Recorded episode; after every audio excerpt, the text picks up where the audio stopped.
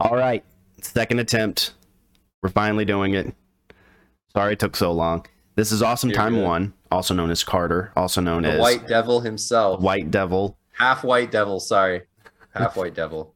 the needle that Tate used to put testosterone in his body. Yeah, no, that's that's pretty accurate, you know, and it's uh and you know, needle uh sinks uh oh my gosh, you know, Sneako, Sneako's the syringe, you know, I'm the needle and Sneako's the syringe, and Tate uh Tate takes Sneako and it attaches me uh Mhm. attaches me to his head and then he just just you know shoots it in. I think he stole a lot of your shit. I think he did, yeah. I think Tate and Sneako are both thieving assholes. Yeah, they're they stole pieces of all my content from me. Fuck them.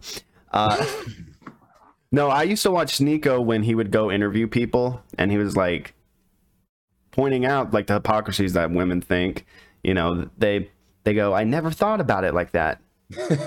or like Well, think I mean, about yeah, it. I, I first met him on TikTok actually, and I saw this one video where uh I saw this one video where he was watching these women. He was going fucking crazy over it because they were like, because uh, the guy asked them, you know, what uh wh- what should women bring to the table, and they were like, um, myself. You know, I'm the other half. I'm the woman. And, and Sneako was like, they're not worth anything. Collect them like Pokemon cards. Get five of them. Jesus Christ. Well, it's like there are not all, but it's I don't want to speak in generalities, but there are a lot of women who think that just being themselves is enough, but then they'll have all these high demands of oh, he needs to be a provider, he needs to protect me, which is mm-hmm. true. What women want matters, you know, to an extent. But when a man's issues, what he wants, oh, he's just being very picky. He's being very He's a controlling. misogynist. He's Yeah, a exactly. misogynist. That's bullshit. I went down this fucking rabbit hole and I was starting to get pissed off. I was like, dude, they don't listen ever. Like, why don't They- men yeah. just talk? Men have been talking for a very long time. And they're they're just not paying attention. You may not like what you hear, but things that are good for you, you're not gonna just. It's not gonna be a positive feeling every single time when you're, You're right. Confronted with the a truth. positive feeling, really. Yeah, say. And and yeah, even though I don't typically like the people saying like, "Oh, not all," like you do have a point here, I'd say, because this is a very specific kind of woman. It's the kind of woman who is on social media scrolling all day, right. getting getting all this free attention from men. Uh, and it's and this allows her ego to get big and it allows her to think that she's like an extremely special uh special individual who deserves all of these who deserves all of these things for free you know and so it is it is a very specific type of woman that's like this but i mean the reason i don't like not all in general is more because you know when you're talking about societies and when you're talking about groups in societies obviously not everyone's going to fit into a certain group you know it's like Mhm. it's like if i say oh horses have four legs and then and then they come back and they're like oh well you know it's not all of them some of them are born with five like the male horses some of them are born with three or two and it's like yeah but it's generally true and if you're trying to Right. design uh, uh, design's the wrong word but if you're trying to like uh, create a a societal norm or standard to hold people to you have to model it after generalizations because you can't mold everything around like these exceptions and that's something that a lot of people do nowadays Yeah, and I do it a lot, and I've done it too much. I've I have been proven wrong on so many things, things that I held true to my heart. I, it broke my heart when I found out, like, oh, women cheat. Oh, fuck. Mhm. That's something I I never. I thought I was raised like, oh, men are just pigs, and and they just want to just be sexual all the time. They're perverted, and and I was like, I was very effeminate growing up mm-hmm. like very effeminate. I had long hair, I had the swish, you know. I wore yeah, Yeah. I always played with my hair. I wore very tight jeans. I was I was just like very limp wristed kind of dude and I still have mm-hmm. some of those traits. But it's not after seeing everything, after watching all these videos, listening to Jordan Peterson, listening to uh, Gavin McInnes, which he's he has controversy around him, but I don't give a shit. He says some true shit listening to all these guys, it's like, damn, like I was sold this lie that I'm a piece of shit just because I have a dick. and uh, Yeah. that's not true. It's it's not true. It can be true to some, but in general, men are good. I think it's like five percent of men assault women, something like yeah, that. Yeah, I mean, I don't, I don't know what the stats are either. I mean, we talked about this last time we tried this too, where like that the one in six number, where like women try and claim that one in six of them are raped or met, sexually assaulted or whatever, is complete bullshit. Uh, they rate, they they rope things in like, oh, a guy walked up to me and grabbed my tit one time, and that's that's rape. That's, uh, I mean, that is sexual assault to an extent, but it's not like. It's not rape. It's not one in six women are raped. It's not. no, it's, it's definitely I mean, not. Yeah, and if you actually look up like FBI statistics, it's something like 0.0074%, something like that. It's it's ridiculously low. And so, yeah, that's that's bullshit. I don't know how many guys do it. 5% 1 in 20. Yeah, I, I could buy that at least. yeah, well, like it's uh let me see right here. I'm googling it right now. Like the number the number 1 in 6 is and we talked about this before. It- the that number is derived from a 19 from 1978 up until 2020. Mhm. So when you say one in every 6, that number would be significantly higher if it was consistent every single year. Now, I think in 2020, it was something like uh, I don't want to get the number wrong. Um, it, it was a it was a large number that I wish that was zero. Hmm. Um, but it was Unless they deserve it then. uh, no. It. um, uh, it was like one in not one in something, but it was uh like twenty thousand or two hundred thousand. Uh, Total see. cases, in in twenty twenty. Then yeah, that's like that's like a fraction of a fraction of a percent then, I believe. Uh, it was uh 100,000 divided by 300 million, that's like okay. So one hundred and twenty six thousand four hundred and thirty reported cases in the United States in twenty twenty. If it nothing. if yeah. it was one in Compared to one in six, it's nothing. you, that's not one in six. Mhm. if it was happening in one in six. close.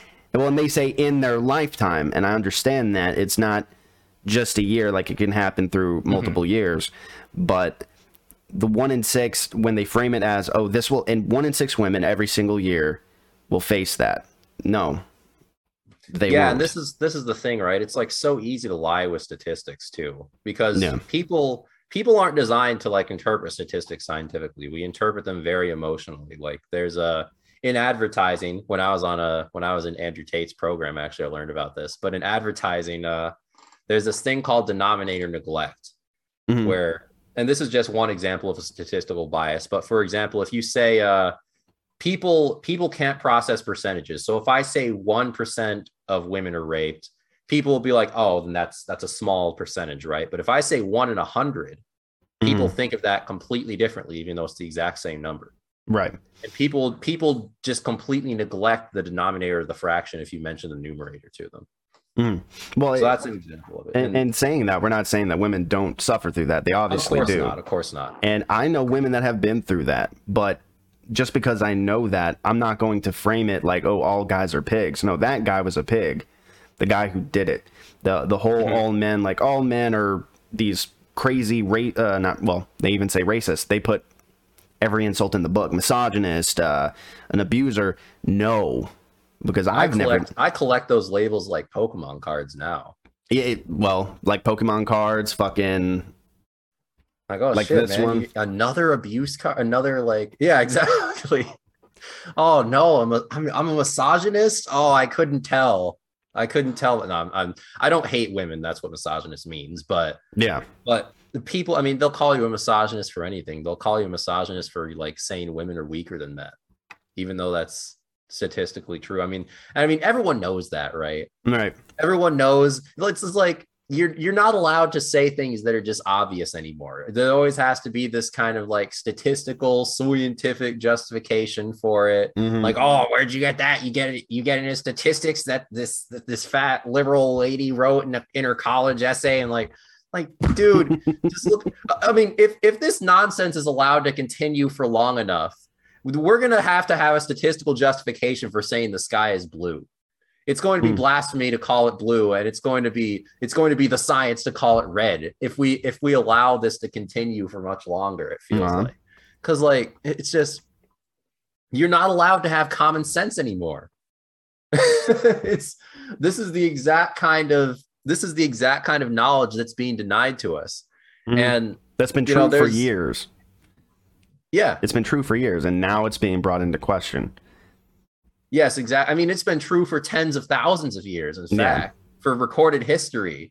You know, people have just known this. And now it's all of a sudden, well, what's the science on that say? There, there's more ways of finding truth than a some kind of scientific controlled study. You can't have Mhm. a scientific controlled study for everything anyway. Right? Like- well, All the sociology shit is completely subjective, for example. Like, Yeah, it's um it it boggles my mind. The most liberated generation that we've ever had apparently is also the most miserable.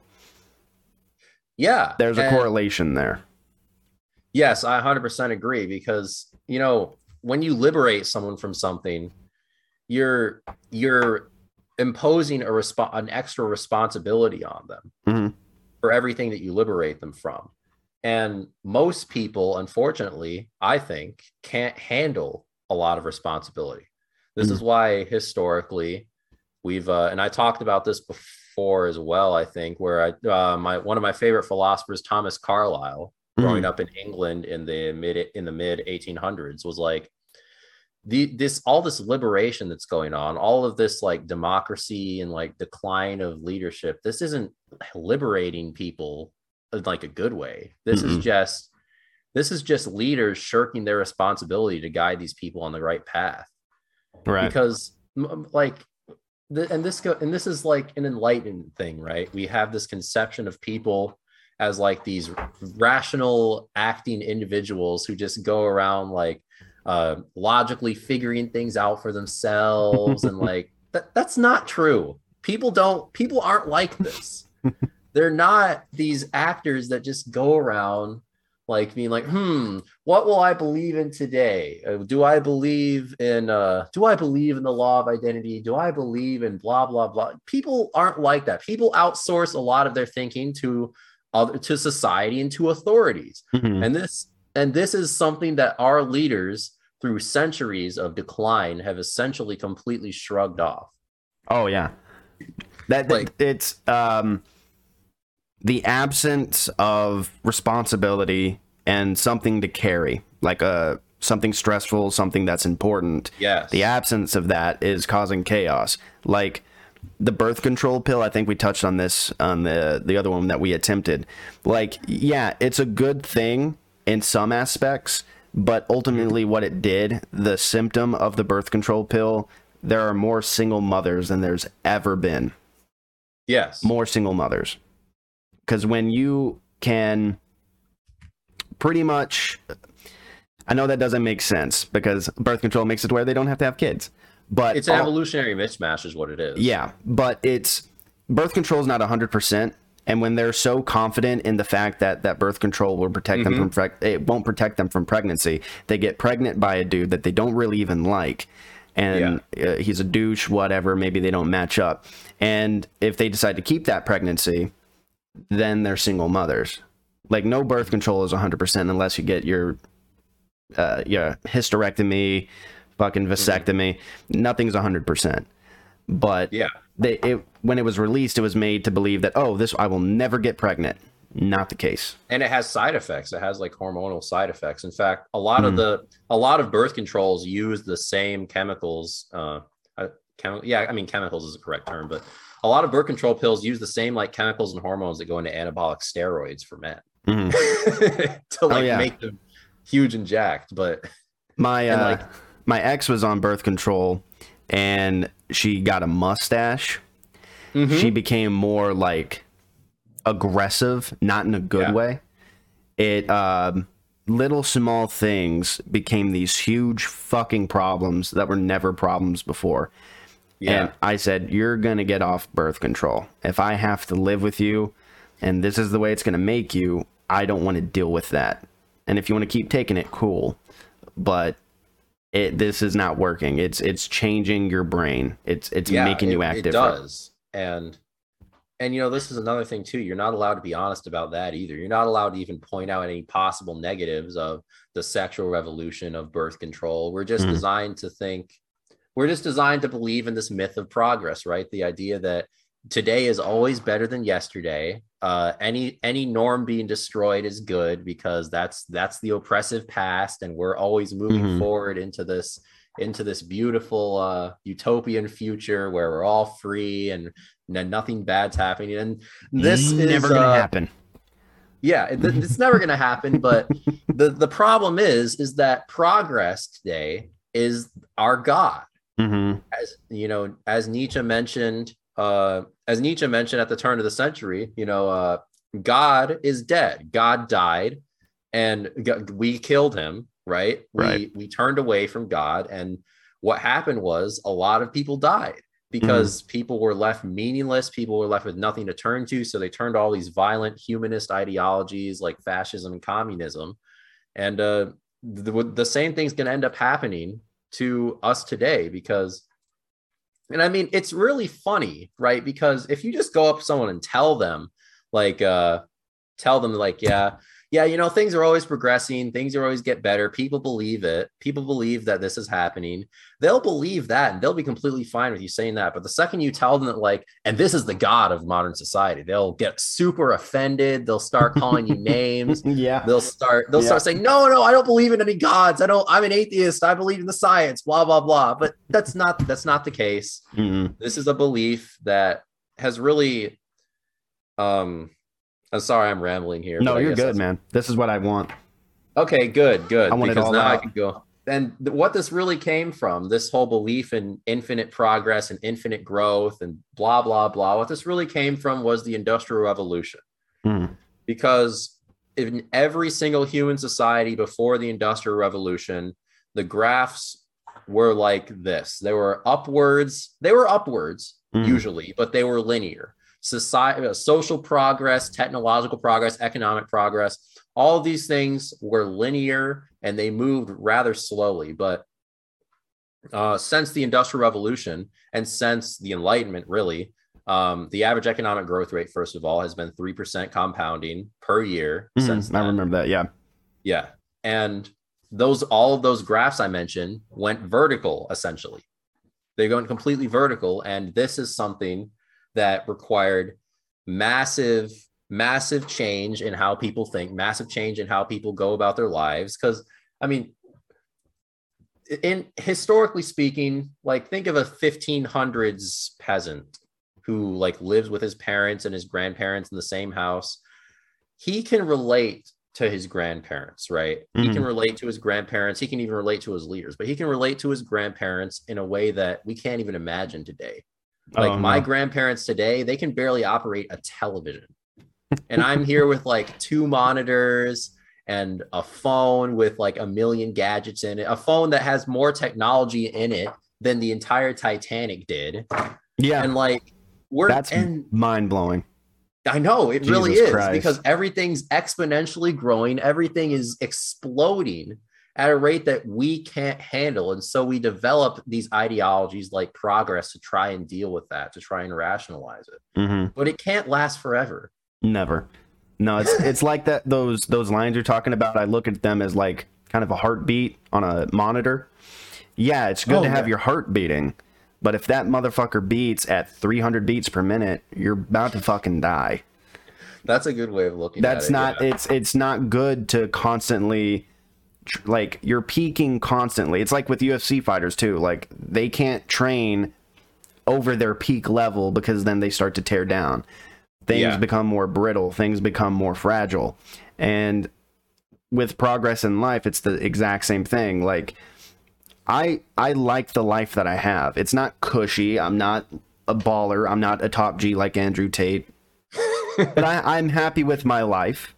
And I, I I I want more, but I'm not willing to speed up the process by doing something that's unhealthy mm-hmm. or that's not necessary. It's a slow burn. Life is a slow motherfucking burn. And when you try to just light all the fireworks at once because you want all the hot, fiery passion and you want the excitement, It's not going to It's happen. like it's like you're not even allowed to talk about what's going to happen 10 years from now anymore. oh no. Like like what these women, for example, who like spend their 20s like hoeing themselves out to dudes, like getting getting wasted, going to parties, not getting married, focusing on their careers, blah blah blah. The- we're not even allowed to sit to to sit them down and ask them, so what's your life going to look like when you're 60, when you're 70?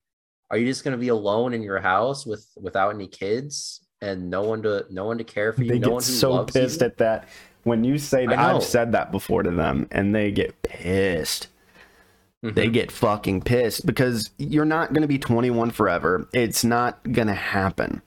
It can't. know, and we're and we're selling them, and and really, you can hardly blame them because they're being sold this lie by everything. hmm Like back to the discussion of leaders we were talking about, our leaders is applying them with this essentially mental pathogen, this mental poison that tells them you can be like this forever. You can ride, you can can't. walk on this hedonic treadmill until the day you die, and nothing bad's going to happen. And we'll extend your life as long as possible. By the way, Yeah, that's dumb. I hate that. Yeah. Like, uh, I wanted to live for a very long time. Fucking put me in the ground at 60. I don't care if my heart's still working. Fucking, no, I'm just joking. No, but like, the extension of everything, everything has to end. At, at some point, progress, life, even bad things, bad things eventually end as well but things have gotten so good. I, we're not saying good things bad, no, but it you have to take it in portions. You can't have everything all at once. Why do you think these actors who become millionaires overnight and they get hundreds of millions of dollars, they get all this attention? Why do they fucking break down? You find them in a ditch somewhere in Hollywood Hills. It's because they burn too quick. yeah, Like it, it's, kind of like a star, right? Like the Mhm. hotter a star burns, the faster it burns out. Yeah, and it happens, all, and, and not every single time. There's people that have turned their lives around and stuff, but they still have to deal with the the overwhelming amount of eyes on them, articles being written about them. They have to deal with that for the rest of their lives. Like Yeah, that, I never want to be famous. I rather have ten thousand loyal motherfuckers that want to listen to me, and that it that be it. I never want to blow up. Uh, Mhm. It sounds nice, but I don't think me mentally I could take the stress that say a Joe Rogan gets or a fucking Andrew Schulz gets or Or an Andrew Tate. Andrew Tate. Fuck, he's he seems to be handling it pretty well. I don't know. Maybe his brain That's was true. formed differently. Um, I, I I fucking mean, love Andrew Tate. I agree. Yeah, I fucking love that guy. I there's people even in my life saying, "Oh, he's a fucking asshole." Yeah, I never said he wasn't. He's Um, living in people like that's heads rent free, by the way. And the whole uh the sex trafficking thing was debunked already. That's Yeah. what I figured. Yeah. You've you've had podcasts like H3 and all these other places selling that, like selling it like it was the truth. It wasn't. He yeah, got these were like, I mean, we can discuss the ethics of like taking 18, 19 year old women and flying them over and like, and like doing this stuff with them, but they weren't taken against their will. They weren't trafficked. They did agree to it, you know? yeah, it wasn't like they just found out and like, oh no, it literally. He what does he run? He runs a sex camera operation. Yeah, he runs here. And, and to be, to be clear, I am no fan of that. I think that's horrible for society, but Yeah. it's, But but okay, why is it wrong to do that when a man is the one that is above it all? Like we're we're good with independent. Well, I'm not saying we, but people in society are good Society. with women. Oh, th- if they're posting it themselves, they're producing it. That's fine. Why is it not okay for Andrew Tate to capitalize on the same thing? and to be honest, women don't. This isn't something women really want at the end of the day. They don't like, like, uh, they they don't they don't like selling out their bodies for money and like not not being with a man who emotionally supports them and having all these like fake fans. Like, yeah, it feels good for a little bit, but it's like it's fake, right? Mhm. and and what what really characterize what really uh what really personifies this is on Twitter, I think this was last year on the trending tab, there was one trend that was talking about how sex work is liberating for women. And then right below it, there was another trend talking about how sex work is degrading toward women. it's like, it's like they're trying to be sold this lie that it's like some liberating thing just like just like telling them that going out and like working for a corporate like and for like a corporate conglomerate was like some freeing thing in the 60s and 50s It and fucking wasn't. no it wasn't Jesus Christ, it wasn't. and they're being sold all of these lies that that at the same time they're trying to conform to them and they're trying to they're they're trying to act act them out Mhm. you know and but at the same time they're miserable at them and so they can't really make up their minds and we're pressuring them in so many different directions and it's just it's a shame really And none of us are asking for them to do this stuff. None of us. Well, the the whole OnlyFans thing is like, well, there's a, a demand for it. Yeah, from fucking weirdos, like Yeah. from guys that are not satisfied completely. Like when I first got divorced, I wasn't having any like promising aspects of getting laid. So yeah, I subscribed to a couple of OnlyFans girls, and when I this is when I realized how fucking much of a loser I was. I had no picture, had nothing that defined who I was. Mm-hmm. And then they would send me these messages. Oh my God, you're so hot. I need you so much right now. I'm like, bitch, I don't have a fucking picture. it's that bad It's that bad. how i didn't know they did all that that's No, they That's they will really message you. They will message you and say, um, for fifteen dollars, I made this video just for you. In parentheses, for everyone fucking else. wow And if you give me this fifteen is- like, and I was like, prostitution. that is so parasitic that's so this is, and then I immediately so- deleted my my subscriptions. I unsubscribed, and then I deleted it. And I was like, I looked at myself. I'm like, you're a fucking loser, man. You really Wow. went that fucking low. wow And I was like, never fucking again. I swore off of pornography. I swore off of OnlyFans. I was like, if the only way you're going to get satisfaction from a woman is if she's in front of you in person. That's the only Yeah, time it's ever going to happen. This is I've learned to get high off my own supply. You know, this is why I write so much furry porn and draw it all the time.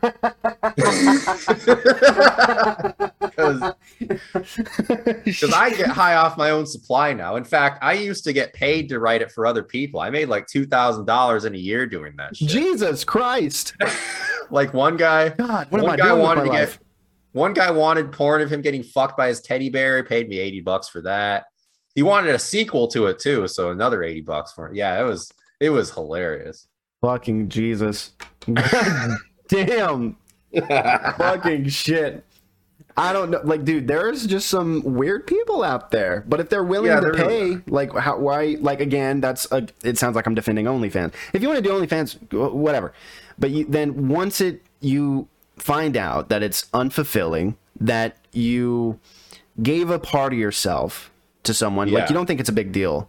When you're in your 40s or 50s, you are going to look back at that and say, "What the fuck did I do?" And I Yeah. said, "Do very weird. I do." And we're not allowed to talk about those consequences anymore, like we've said. It, it's not. It's not sustainable. Like the money is fucking No, good. not. It's, fucking tempting. I would be lying if I was a woman and didn't get tempted by the idea. Oh, I could make a hundred thousand dollars a month selling my ass. But the thing is, most of the women on there are not making that kind of money. They're making eighty extra bucks a month. No, That show their exactly. And that's the thing too, is that they're devalued. they're because you know supply and demand, you know, says that the more women that do this, the less the less uh the less they're going to make because the market's being flooded and and really uh and, and we're starting to see it now, you know, even now. Like men are men are having a lot less sex, even with even with hookup culture, like as Mhm. it is, men are having less sex. There's a sex recession, quote unquote. Thanks, And- Biden. and you know this is literally what they call it and it's like this is really the, what the I, I don't like calling it that you know this is this is the point we've gotten to now where we're talking about we're we're economizing sex like with supply and demand economics like this is a horrible thing and this is this is really what happens when like societal standards on sex are deconstructed they just go and they just become economized like they don't go mm-hmm. away Oh yeah, prostitution is illegal in most states, but as long as the government's getting a piece of that production value, it's completely fine. yes As long as there's a camera in the room and you're making money from it and you're paying your Yeah. taxes. That's what really makes zero sense to me. Nah, it makes zero sense. I mean, it makes Well, sense it does. It makes sense for the government. It makes Yeah. sense for the system because it wants taxes from you. But And again, like if that's what you want to do, cool, awesome. But with that, when you do something as taboo, well, it's not even taboo anymore. But once you do something like that, people are going to judge you. The one thing that bothers me the most is that you'll have these po- uh, porn stars that will have sex with a chair stool. And then a guy says, Oh, you're so fucking hot. I wish I was that chair. then she screams, Stop sexualizing me. Bitch, you were fucking sexualizing yourself on, on the, uh, a leg of a chair. and then they'll gaslight you too. They'll be like, "Oh, you're the one making it sexual." Yeah, yeah. they- They'll gaslight you into it. They'll be like, you know, you just do- like it's just like the whole. Oh, sorry. You, No, you no, you're fine. When you do something, say you're cooking a burger, Mhm. and then someone says, "Oh, wow, this is a tasty burger." Stop objectifying my cooking skills. Stop judging my cooking skills, even though you're saying something positive. What the fuck are you talking about, bitch? Yeah, yeah. That's what it. the fuck? And it's like, yeah, it's it's literally gaslighting. You know, they're they're doing these sexual things, and then they're it's the same thing with like when they were putting drag queens in front of kids Mm-hmm. earlier this year. Oh, they yeah. like, and a bunch of people were complaining about it because you know it's it's putting sexual shit in front of children. They're like, oh, it's not sexual. You're the one making it sexual. What are you, some kind of pervert? And it's like, well, no, no, because you're like exposing your tits and you're like dressing in all these all these like uh multicolored wigs and stuff clearly designed to attract to be attracted to children and then you're going out and you're dancing in front of them you're exposing your body and, and you're calling me the pervert for that and most drag queens are against that. I have seen video after video of drag queens saying this is fucking dumb. These are for adults.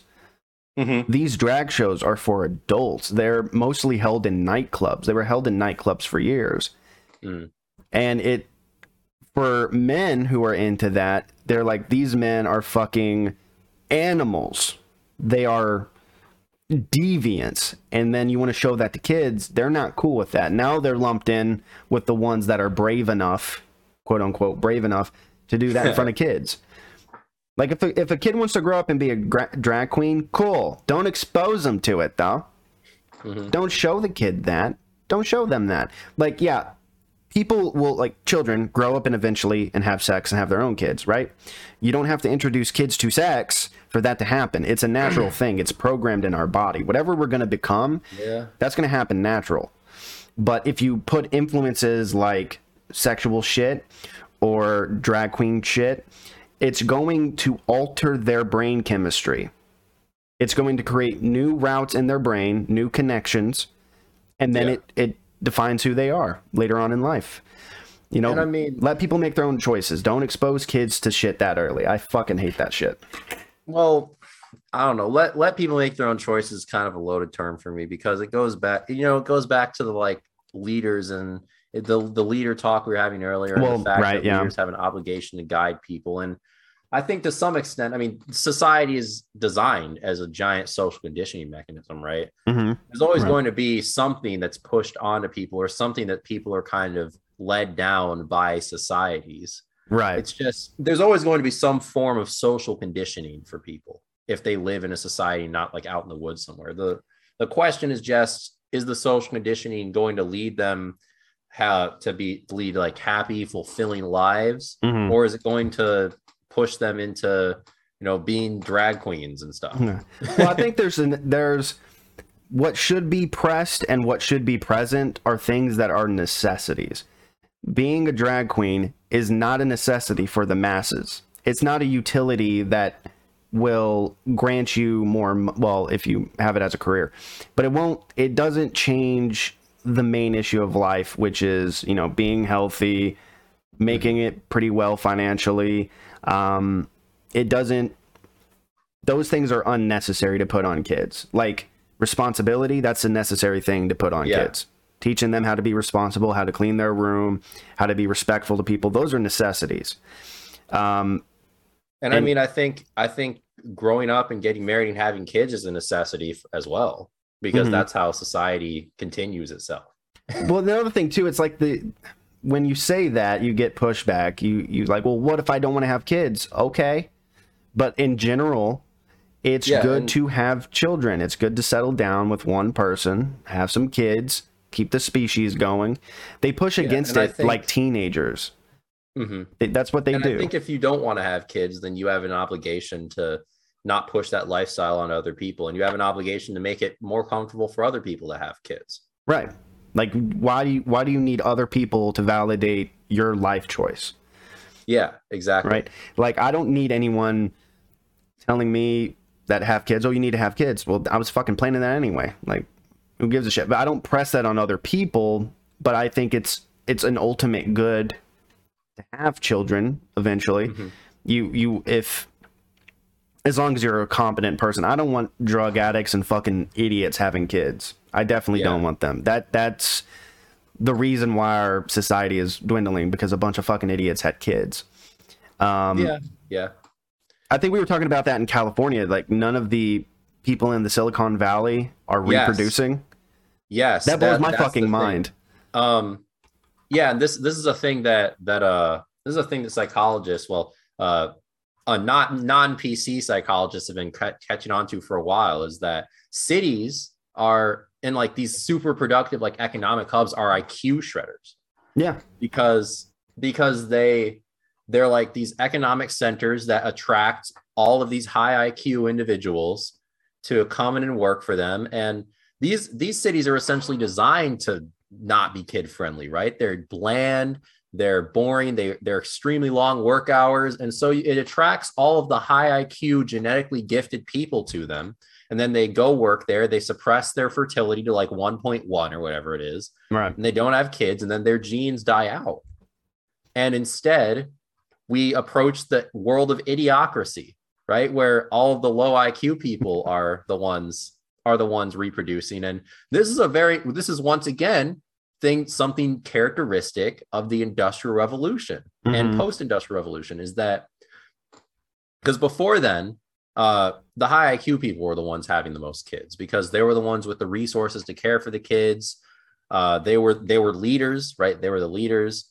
um and things like that Mhm. but when you get to the industrial revolution um all of those of that that in uh oh my gosh that that relation completely inverts itself Mhm. the captains of industry for example aren't the ones having kids because they're always working they're always uh they're always expending all of their energy doing these other things Right. and so you get uh i, I believe there, there's this one psychologist i listened to named the jolly heretic is what he calls himself he's british so that that's my that's minus points for him but That's he has some good points Quitters. yeah and you fucking surrenderers. I love you, Maddie. If you're listening to this, I love you, bro. you love a british person Yeah, I know. Oh my We can God. still be friends. I, you know. okay we can You have to look past that. You Yeah, intolerant okay, piece of fine. shit. That's fair. That's fair, I guess. You can you can look past it as long as you're. It's as just one. you're- It's just one British guy. Yeah. Okay. You know. Okay. I I can deal with it. I can deal with that. I won't call you a I won't call you a traitor for that. I'm not a British cuck. Okay. but um but yeah what he says is that the average iq of society was essentially increasing all throughout the middle ages and up until the 1860s Right. and then it started going down and this is the reason for that and you know this has serious implications that no Mhm. one once again wants to talk about and you know I, I mentioned this last time as well is that this this thing that we've done this industrial revolution, this progress, this uh, explosion of economic growth may be a candidate for the great filter. Mm-hmm. I remember you talking about that.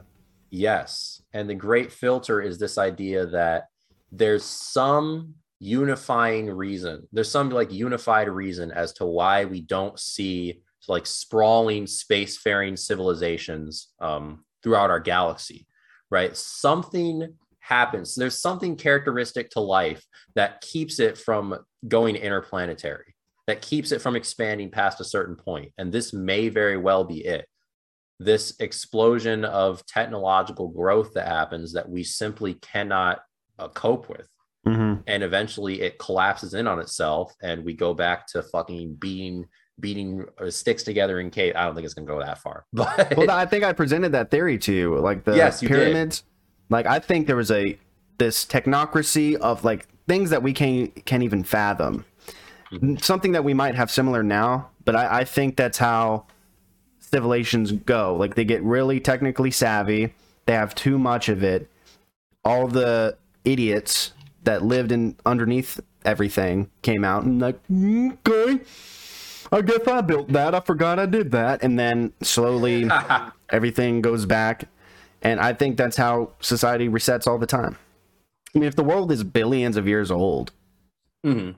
like there's had to been almost a un an unmeasurable amount of societies that have lived and died that are buried that we don't even know about. Um, Yeah. I hope it doesn't happen in my lifetime, though. I rather I hope I'm six feet under when everything goes to shit. Um, and then again, someone listening to that could be like, "Well, well then why do you want to have kids? Their kids are going to have kids, and you're linear." Yeah, but I'm never going to meet them. Yeah, and I mean, people You know? say go to shit. People say go to shit, but you know, this is something that philo- that uh John Michael Greer, who's a he's a theorist on like civilizational cycles and collapse, and he's actually a druid. He like lives a druidic life. He has like a computer he assembled in a junkyard and like uses extremely little power and like lives off chickens and farms and all that, like a very agrarian lifestyle, basically. Damn. But what he says is that you know people want to have this sorry.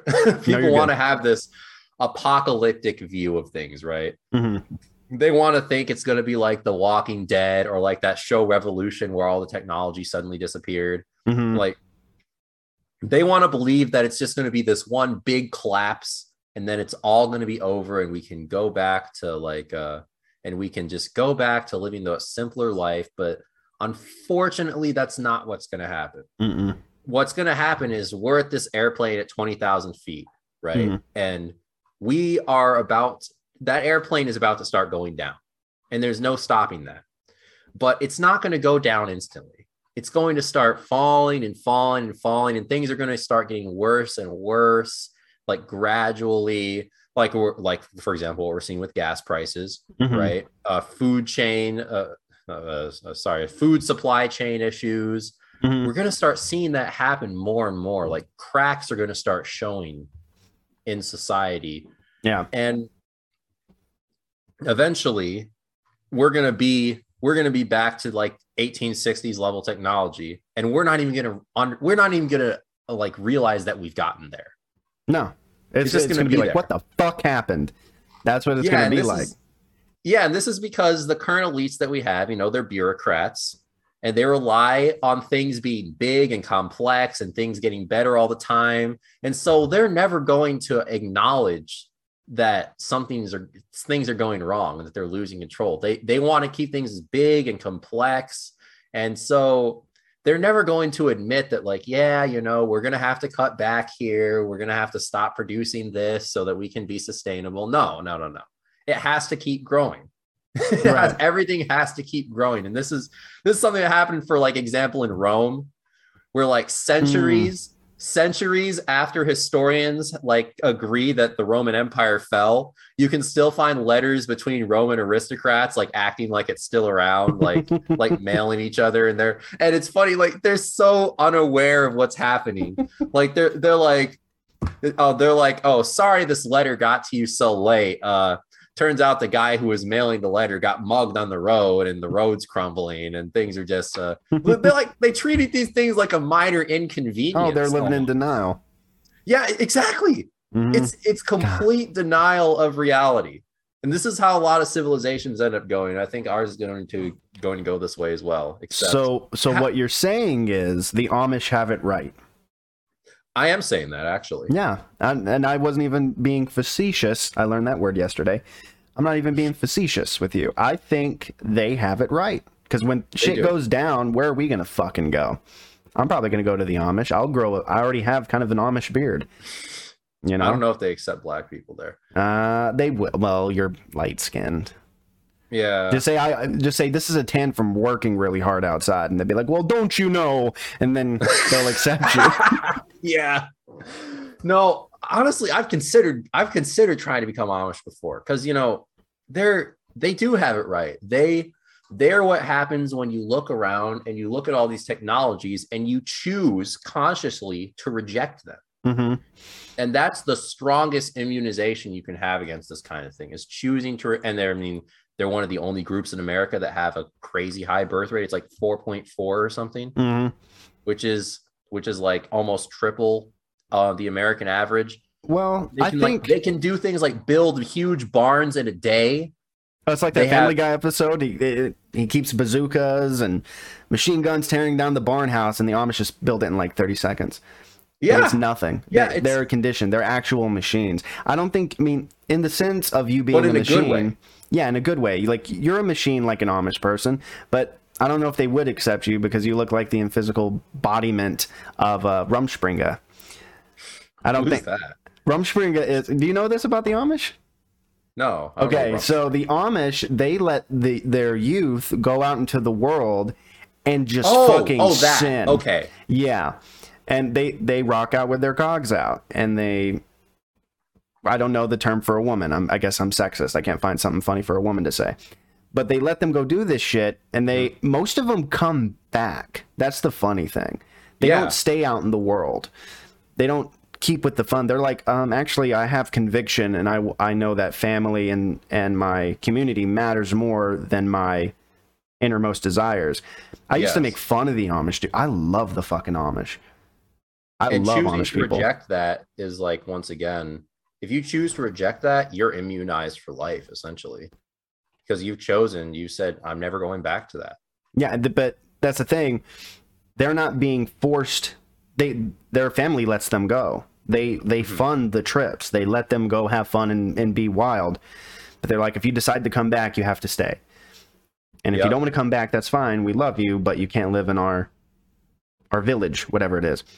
That's not forcing anything. They a lot of people want to say Amish is very uh, oppressive, and uh, no, they give people the opportunity to change their lifestyle, but they always come back. Mm-hmm. That says something when given it the option. Yeah, I love the Amish people. I love their butter. Yeah, I think it's getting harder and harder for people to make fun of them and like deny them as things get worse and worse on the outside. You know, it's oh, like, oh, I'm having so much fun. I'm on a yacht and I just did a bunch exactly. of Molly. Two guys just railed me. I don't even know their names. My life is so great. yes, exactly. My life is so fucking awesome. No. Oh my you, gosh, you, man. My you were a pig on a roast for 30 minutes. Yeah. That doesn't make your life good. Oh my my life is so much better than those silly Amish people. I, I know because I get to go to work for 40 hours a week for an employer that I'm tied to purely for purely for necessity reasons instead of you know by bonds of friendship or love. You know, I get to shoot, I get to watch the latest Marvel movies, I get to collect bobbleheads. Man, my life is so much better than those people. Back there. You're getting fewer and pe- fewer people saying that nowadays. Like there's this feeling of dread mm-hmm. that is like kind of ever present nowadays. Like if you just go around and talk to people, there you'll be like, "What are your plans? What are your plans for the future?" And they'll be like, "Oh, well, maybe I'll have kids, maybe I'll get married, and then I'll just work until I'm 60, and then I'll die." Like mm-hmm. it's just there's this growing feeling of dread, and that things are starting to come come apart and come to an end. It's like the would it be Romanians? That's different than Rome. I was homeschooled, so I really don't know. But it's like the people in Rome that still think it's still going very well and it's not. Yeah. and they're yeah, the, in denial yeah. and if again if this is the best time to be alive even though oppression and patriarchy um, if it's this is the best time to be alive like i said in the beginning why are people so fucking miserable? They have no fucking meaning. They have nothing. Mm. they're not holding any weight of responsibility. Yes. They they think that responsibility is just too hot to hold and they want to set it down and just let me be me. No. If you want to live a good life, you have to carry some shit. You have to carry some sort of uh, some form of responsibility. Yeah, I mean, this is what happens when you put like technocrats and scientists in charge of anything. They completely neglect anything else but like these fi- facts and figures, these statistics. But you say, I can give you a direct correlation why automation is bad. Okay. So mm-hmm. my job, we mostly use robots now. There's almost little to no human interaction with what we used to make. Mm-hmm. And I was in shape. Uh, my legs still look like Michael Jordan's tumors. Um, they're very good. But when I stopped being physical at my job, that's when my weight started gaining and I started being a little bit less healthy because I wasn't there's no incentive for me to move. I sit down every day at work. Like I can't even go walk around. I am stuck in this metal cubicle watching product go by making this good enough making sure it's good enough to go to sell. Wow. So I've seen the direct co- correlation within myself that my job got easier. I begged for my job to be easier. I used to walk 15 miles per day back and forth on a stacker. Wow. And but I was in the best shape of my fucking life. I bet. Yeah. I was fucking awesome. I hated it. But that's the thing. It's you're not supposed to enjoy everything in life. You're not supposed to be happy all the time. You have to have some fucking struggle. You have to do something difficult. That's why um, I'm so fucking stoked that I'm going to the gym, doing push-ups. I even in my bedroom, I'll just do push-ups for a bit until I get tired. I'm forcing myself to struggle because my life has been really easy for a good while. Um, so I, I get it. It's a good thing to feel good, but like we were saying before, that constant all the time, eventually, one, it's not gonna even going to be good enough. You're going to get too bored. Now let me try meth. Yes, Um, exactly. Let me have a threesome with guys that I'll never meet again. yeah. That's what happens. And you know, this is another kind of thing that characterizes modernity, right? Is this kind of a reversal of means and ends, where economic growth and like uh I don't want to say progress, but like e- economic economic growth, economic prosperity Mhm. is used to be a means to an end. It used to be a means to a human end. You know, it would serve some kind of purpose, but now that's been completely flipped on its head Mm-hmm. Oh, I and agree. now and now we're wait did i say this already i don't remember but You're saying it differently, but sometimes with these motherfuckers, you have to repeat the same shit until Yeah. it gets in their fucking heads. Yeah but now now we're pursuing pleasure as an end in itself we're pursuing prosperity and growth as an end in itself instead of a as instead of as a means and this is what Mm. characterizes modernity is means and ends reversing Mm. Oh yeah, for sure. But now like, we're the means people don't understand like means to an end. End means end. Like it will stop. Like Yeah. eventually when you're burning at both ends and getting Eiffel Towered on a yacht, that's fun for a that's fun for a bit, but eventually you get old and decrepit. What did that action do to better your life to make your life more easy when you're 60? Because I'm pretty sure if you're being Eiffel Towered on a yacht, you're going to have some joint problems. And when you're old, when that shit calcifies, you're going to be in fucking pain. So Yeah. everything's good in the moment. No one wants to think about the end because the end is fucking coming. and the end is scary It is. It, that's that's the thing is too. They justify it like, oh, I'm gonna die one day, so I better enjoy life the way it is. It's not gonna happen in an instant. It's you're not gonna blink and then you're gonna be dead. You're gonna feel the the stress that you put your body through, the mental stress you put your body through. Everything has a reaction. Every action has a reaction. So So, this is probably why the suicide rate's so high Oh, I wouldn't don't- fucking doubt it. yeah Why At did it it's- skyrocket when things got easier? mm-hmm. yeah at least in part it's because Make it make sense. Because it doesn't yeah make it's sense. at least in part because people are um it's, it's like you said people don't want to deal with the harsh reality that they've essentially ruined their lives Mhm. from doing a lot of these things Well, when I was suicidal, I had no meaning. I had no Yep. meaning. I was just, I was living for myself. I was wanting to, you know, get by in life by the skin of my teeth. I didn't want, I didn't want to do anything to progress in, in a healthy way. I just wanted to be satisfied all the time. And then eventually it wasn't enough anymore and I wanted more and couldn't access more because I didn't build my life up where I could get more. I was Mhm. just I was happy in that moment. And literally listening to Jordan Peterson save my fucking life. I don't care who fucking hates him. If you hate him, you can lick my ball sack when it's dirty. I love Jordan Peterson. they hate him because he's encouraging men to take up some kind of responsibility and Oh, God control of their forbid. God forbid a Canadian tell you to clean your fucking room, you dirty bitch. God Yeah, fucking just- forbid. yeah it's just they they hate they hate the idea of men like taking charge and taking responsibility and taking control of their lives and their energy and their and their finances because I mean that makes them harder to control. Not only that, it's very attractive. I don't know where women stop finding that attractive. That's hot as hell for a man to be like that. No, but now they pretend. Yeah, they pretend. They, pretend, they like these. Um, oh my god! Like I eat an Impossible Whopper because I'm very socially aware of animals, and I want I don't want them to feel pain. And that you nerf the world, you dull every sharp edge, and you get. Uh, Bill Maher said it. Now I don't agree with him all the time, but he said uh, we live in a world of emotional hemophiliacs. That just the slightest thing that makes them uncomfortable, they bleed. And no one, women pretend they want a guy like that. That that's really in touch with their emotions to an extent. Um, they want this just like a guy that's pretty much standing like this all the time. Not like you with your shoulders back and you're fucking like proud. They want these. yeah, they like want these this, shriveled like- up. And like, so are we gonna go see the new Thor: Love and Thunder movie? Are you bringing your, Are you bringing your friend that you're secretly fucking behind me? Um, because he's very masculine. Like, it pisses me off. There's, And they don't want it either. That's the thing. I used to think They're lying to themselves and men when they say that. I thought having feminine qualities would get me somewhere in life. No, it fucking didn't. I mean, they'll they'll get you a position as a third wheel. Mhm. They'll get you that. well, like Jordan Peterson even says that he has some feminine traits, like the, Mm-hmm. but it's like nothing that's a detriment. Uh, uh, what's the word? Detriment to his masculinity.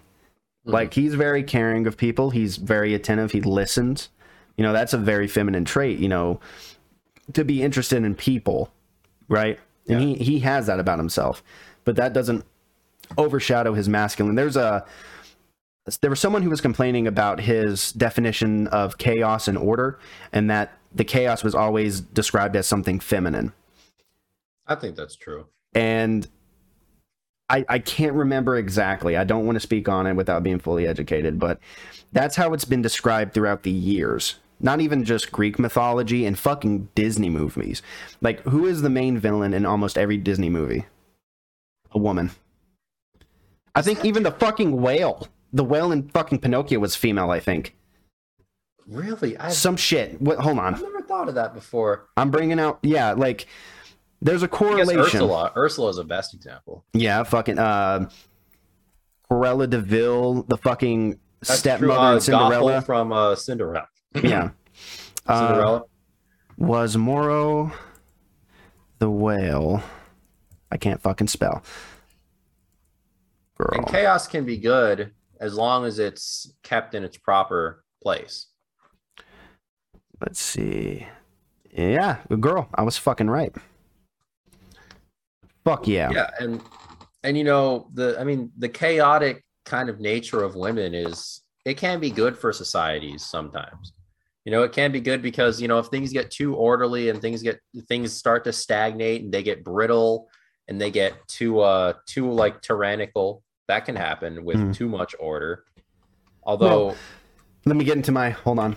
I brought a, a new character for you. I hope it doesn't make you hate me forever. This is why I kind of wore the beanie. Hold on. is this like average marvel fan character here No, this is male Feminist character. oh no oh no Okay. Let me make sure I'm aesthetically pleasing to the women. yeah yeah so I know you're saying that you're saying that women are chaotic, but if you didn't know, uh, men cause all the wars. Bitch, we went to fucking war to protect women. And we go to yeah, we go to war over women. Like most most monarchical wars in like the throughout the Middle Ages were over women. They were over like marriage or or like a woman. I mean, even um during the Napoleonic Wars, actually, I think it was Austrians. Yeah, it was Austria. It was Austria's emperor or king. Um, his wife hated Napoleon and like basically basically uh, convinced him to go to war. Jesus Christ. Was he the short guy? short man complex? What? Napoleon, was he the short guy? Yes. He was a cock. He was he was a just- cock. No, I'm just I playing. I'm playing. I'm playing. Uh, The I, like, man, the I like man ice conquered cream. Europe four times in a row. I like his ice cream, okay? No, that's Neapolitan. Neapolitan. oh my god, wasn't it the Neapolitan Wars where they were like, it was the war over ice cream, who had the best ice cream flavor, and they all came together and all decided just to put it in the same box. And Napoleon wasn't too terrible. I'm not really educated on Napoleon. I was homeschooled. Okay. We learned about Jesus, which is good. That's a good thing. I mean, the short version is after the French Revolution, when they overthrew King Louis XVI, they overthrew their monarch. Uh, there were these 10 years of what they called the Reign of Terror, where it was just complete chaos in the streets, no leaders, street gangs running everything. And then Napoleon was a uh, was a general, Mm. and he rose up and basically took command of France. And after taking command of France, he uh, he was actually one of the first. A, a lot of our laws, a lot of our legal systems are based off of Napoleon.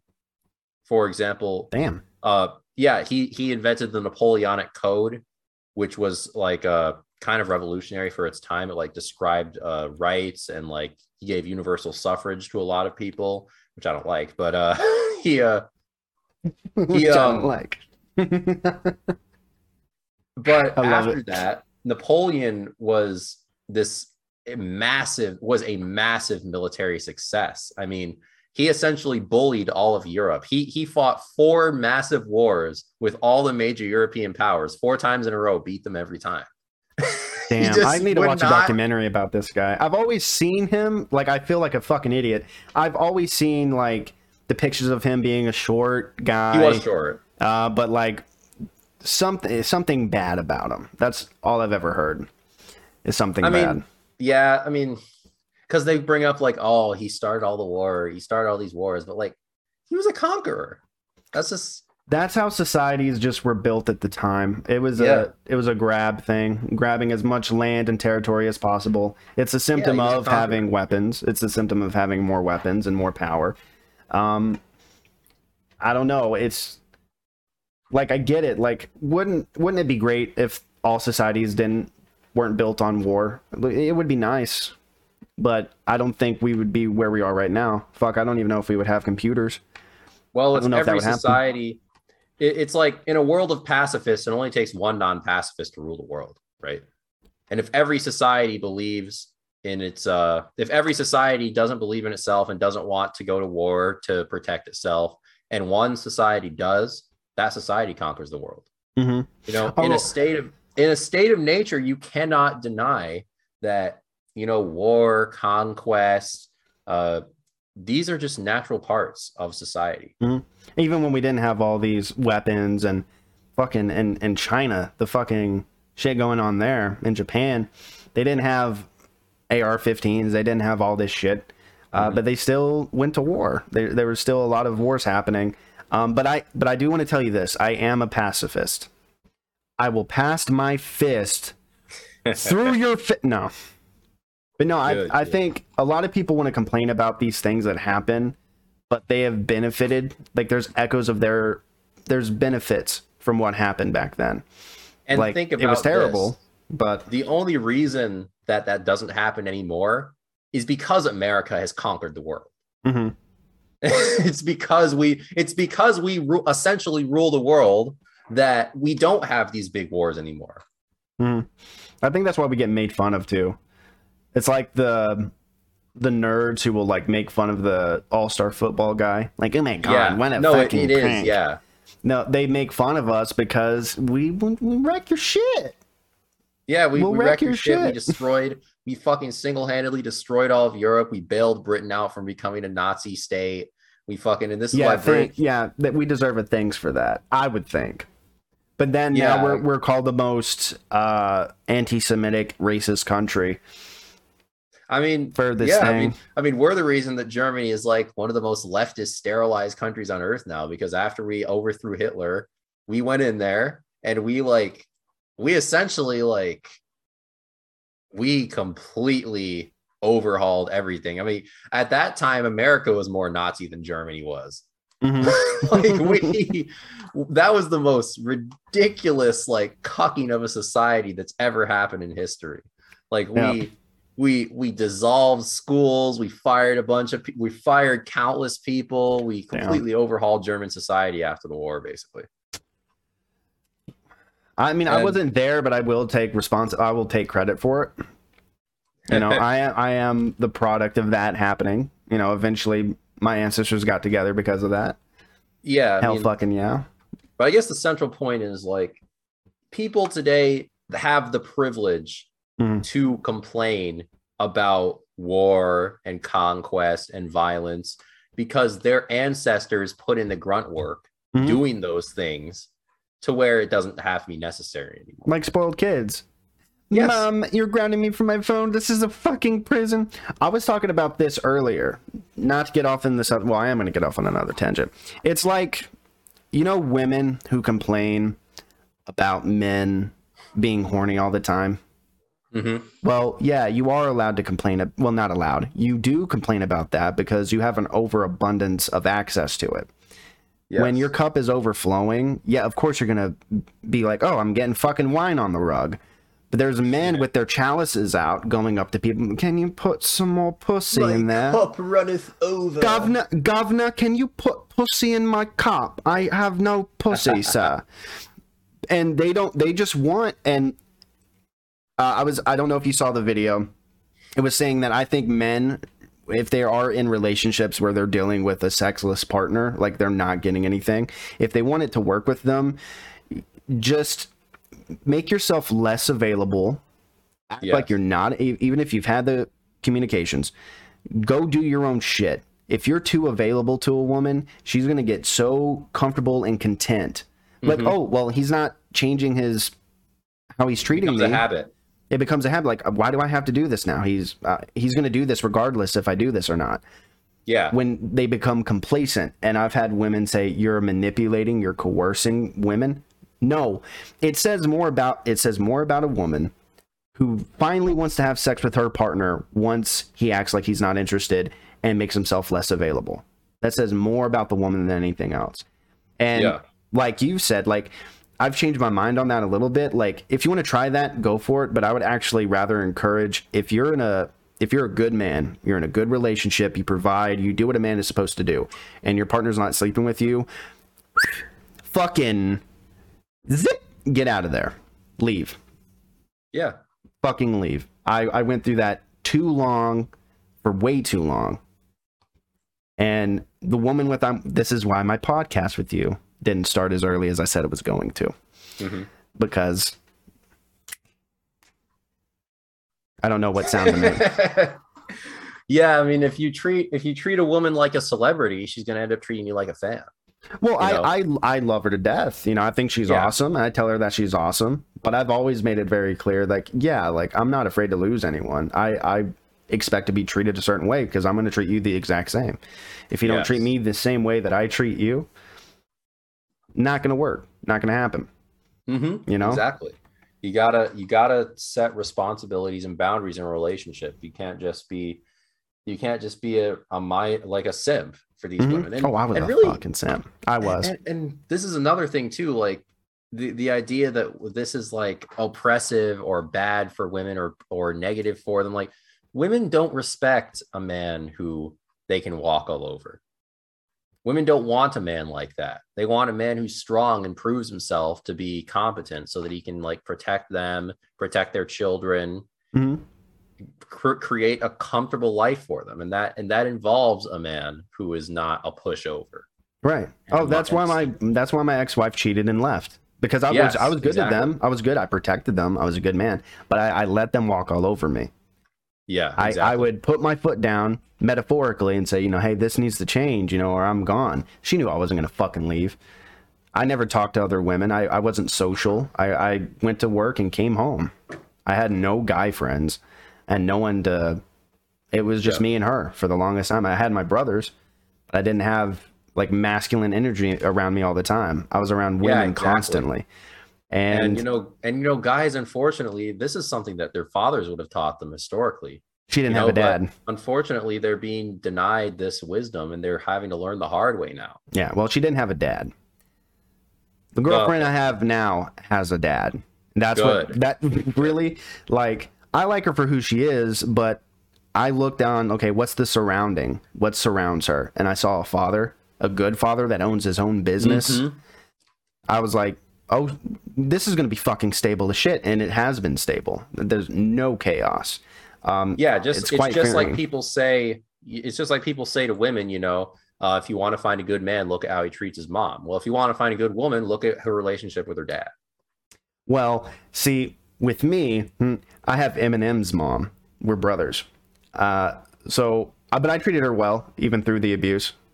So I think that gives me a pass. That's a whole. See, I should be a guy who fucking hates women. I've had so many bad experiences with them. I don't hate them. I think they could be better.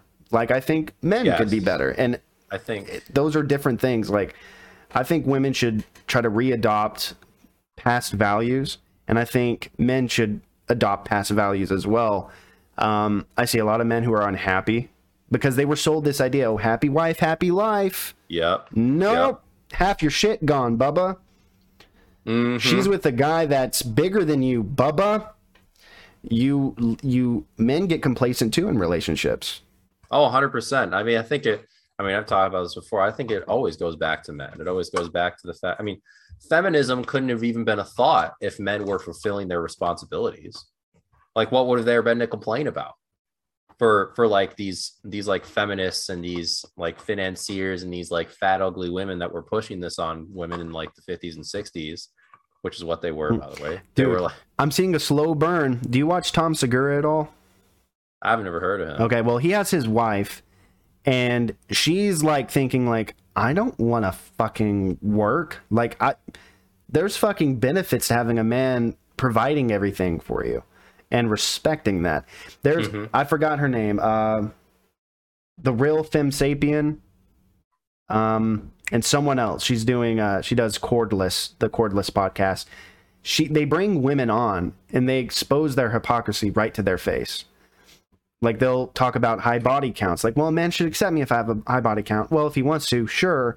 But the more body counts that you have, you're not going to get the man that you want. Well, that's mm-hmm. that's fucking rude. He shouldn't judge me. Well, he's going to. Maybe he shouldn't judge you, but there's a reason he is. And the that, entire world should mold itself around what i want yeah, oh yeah, let the world. The world has to change for me. No, you have to change for the world. yeah Sorry, that's just the truth. The world can't change for you. It's impossible for it to change the way you want it to. The fucking mm-hmm. president of the United States can't get America the way he wants to. No, it's not possible. I mean, you can barely breathe, let alone He- do that. and stack the com- tomato cans and let kids touch my hairy legs in the pool and watch my hair curl up. That There was this guy named Corn Pop at the pool. say what you want about Trump, man. That was a fucking fun two years. It was. Four? No. Was it four Yeah, it was four. Yeah, it was four. With Trump, yeah, it was four. It was four, Four years. years. Yeah, that was a good. It was fun. Mean tweets. I fucking prefer I saw mean this tweets. one. Uh, I saw this one. Uh, this one 4chan post where it was like a guy uh like going through this story, and he was like, um, he was pretending to be Clarence Thomas, and he was like, you know, people used to have a nickname for me. It was Corn Pop. Corn pop. implying that implying that Clarence Thomas Clarence Thomas was the guy named Corn Pop at the pool in Biden's story. and that was Yeah. the reason he overturned Roe v. Wade. Oh shit. I wish I could. Oh god, dude, 4chan 4chan's incredible. I, I should use it more. Well, I say I should use it more, but it's kind of It's fucked. I my when I was 17, I'd go on there a lot, and that's when I got desensitized to people getting their arm chopped off, and I was like, I was that's not good say, for my. yeah, like terrible. that's not good for my brain. Like I should feel bad when I see someone's arm get chopped off. Like I should feel. No, you're a pussy that. if you feel bad from that. Come on now. What are you like a feminized soy boy? Uh, a little bit when I see. I'm like, You don't like- "Ah." You no, don't- what I do love, I do love the vid. I love the videos where um, pedophiles would get caught in like uh, third world countries or uh, somewhere not in the United States, but they would get their like fingers slowly chopped off by a rusty butter knife. That what I was into. But like when I don't have the context of why your arm's being chopped Yeah. off, I, I I should be sad about that. Um, I am now. I, I got off of 4chan a while back. It was it okay. was yeah. I, yeah. I'm not really on there at all, but I see I see I see things that leak from it, you know. hmm Oh, uh, dude, like I think a lot of what's happened in the news, there was a lot of fake shit that got on the news and it became Because of 4chan. reality because of Yeah. 4chan. 4chan has like shifted America. I think Yeah. I think the the whole blue This is hair exactly why they hate. Non-binary I I think all this stuff came from 4chan. Well, no, not not 4chan, but sites like it. A lot of it came from Tumblr. Tumblr. Well, I think Yeah, I think Tumblr. Tumblr was serious. I think a lot of the things that we find ridiculous today that are, is now normal came from 4chan as a joke. Okay, I mean, I mean, all the like gender ideology and like trans stuff, it, it was it was popularized via like the internet and social media. But I mean, if you go back, you can find you can find all of this stuff in academia. Mhm. This is where it really came from. Over like, the uh, past 70 years. Yes, exactly. Like Yeah. academia has been the driver of society for a long time now. It's it, it's where it's where sovereignty. Uh, I, I forget I forget what the name of this person. I I forget the name of the person who said this quote. He's like, "Where does sovereignty lie?" And it's like, who who's actually running society here? And for the last, really since the 40s, you know, it's been academia hmm because when you think about it, uh, the bureaucrats who run things, they're all trained from academia. Mm-hmm. The the media, the journalists, they all receive their ideology and their and their degrees from academia. Academia essentially shapes it shapes the next generation. Right. And not only that, but it has a huge amount of influence on like policy, has a huge amount of influence on uh on you know what actually gets implemented by bureaucrats. You know, they'll cite they cite papers, they and this is why things have really gone insane, right? And this is why this is why science has become so corrupted because it's been given power. Yeah, absolute power, and that is very easily corruptible. When uh, Jordan Peterson, he was a professor in Toronto. Uh, do you did you see that video where there was a bunch of feminists like attacking him pretty much and like, how Pretty do you much, feel yeah. about this Nazi uh, appearance at your protest or at our protest? He's like, I hate Nazis. That's all he had to say. But they were like, no, you're supporting it. Like, no, he's like, no, I've taught the evils of Marxism, of Nazism. You guys are being taught the tenets of it, and it's not even being called that. I there was a, I forgot the website. They posted this article talking about the ide- uh, you know, the new ideology, postmodernism, and all that stuff. Yes. A lot of what was in that that piece was shit that was said in Nazi propaganda. or you know when i went to college i had to take these mandatory like classes where they like teach you that like well white people bad like uh like uh everything is everything is like societal oppression like the idea of societies having any sort of norms is actually just like this oppressive thing that Mhm.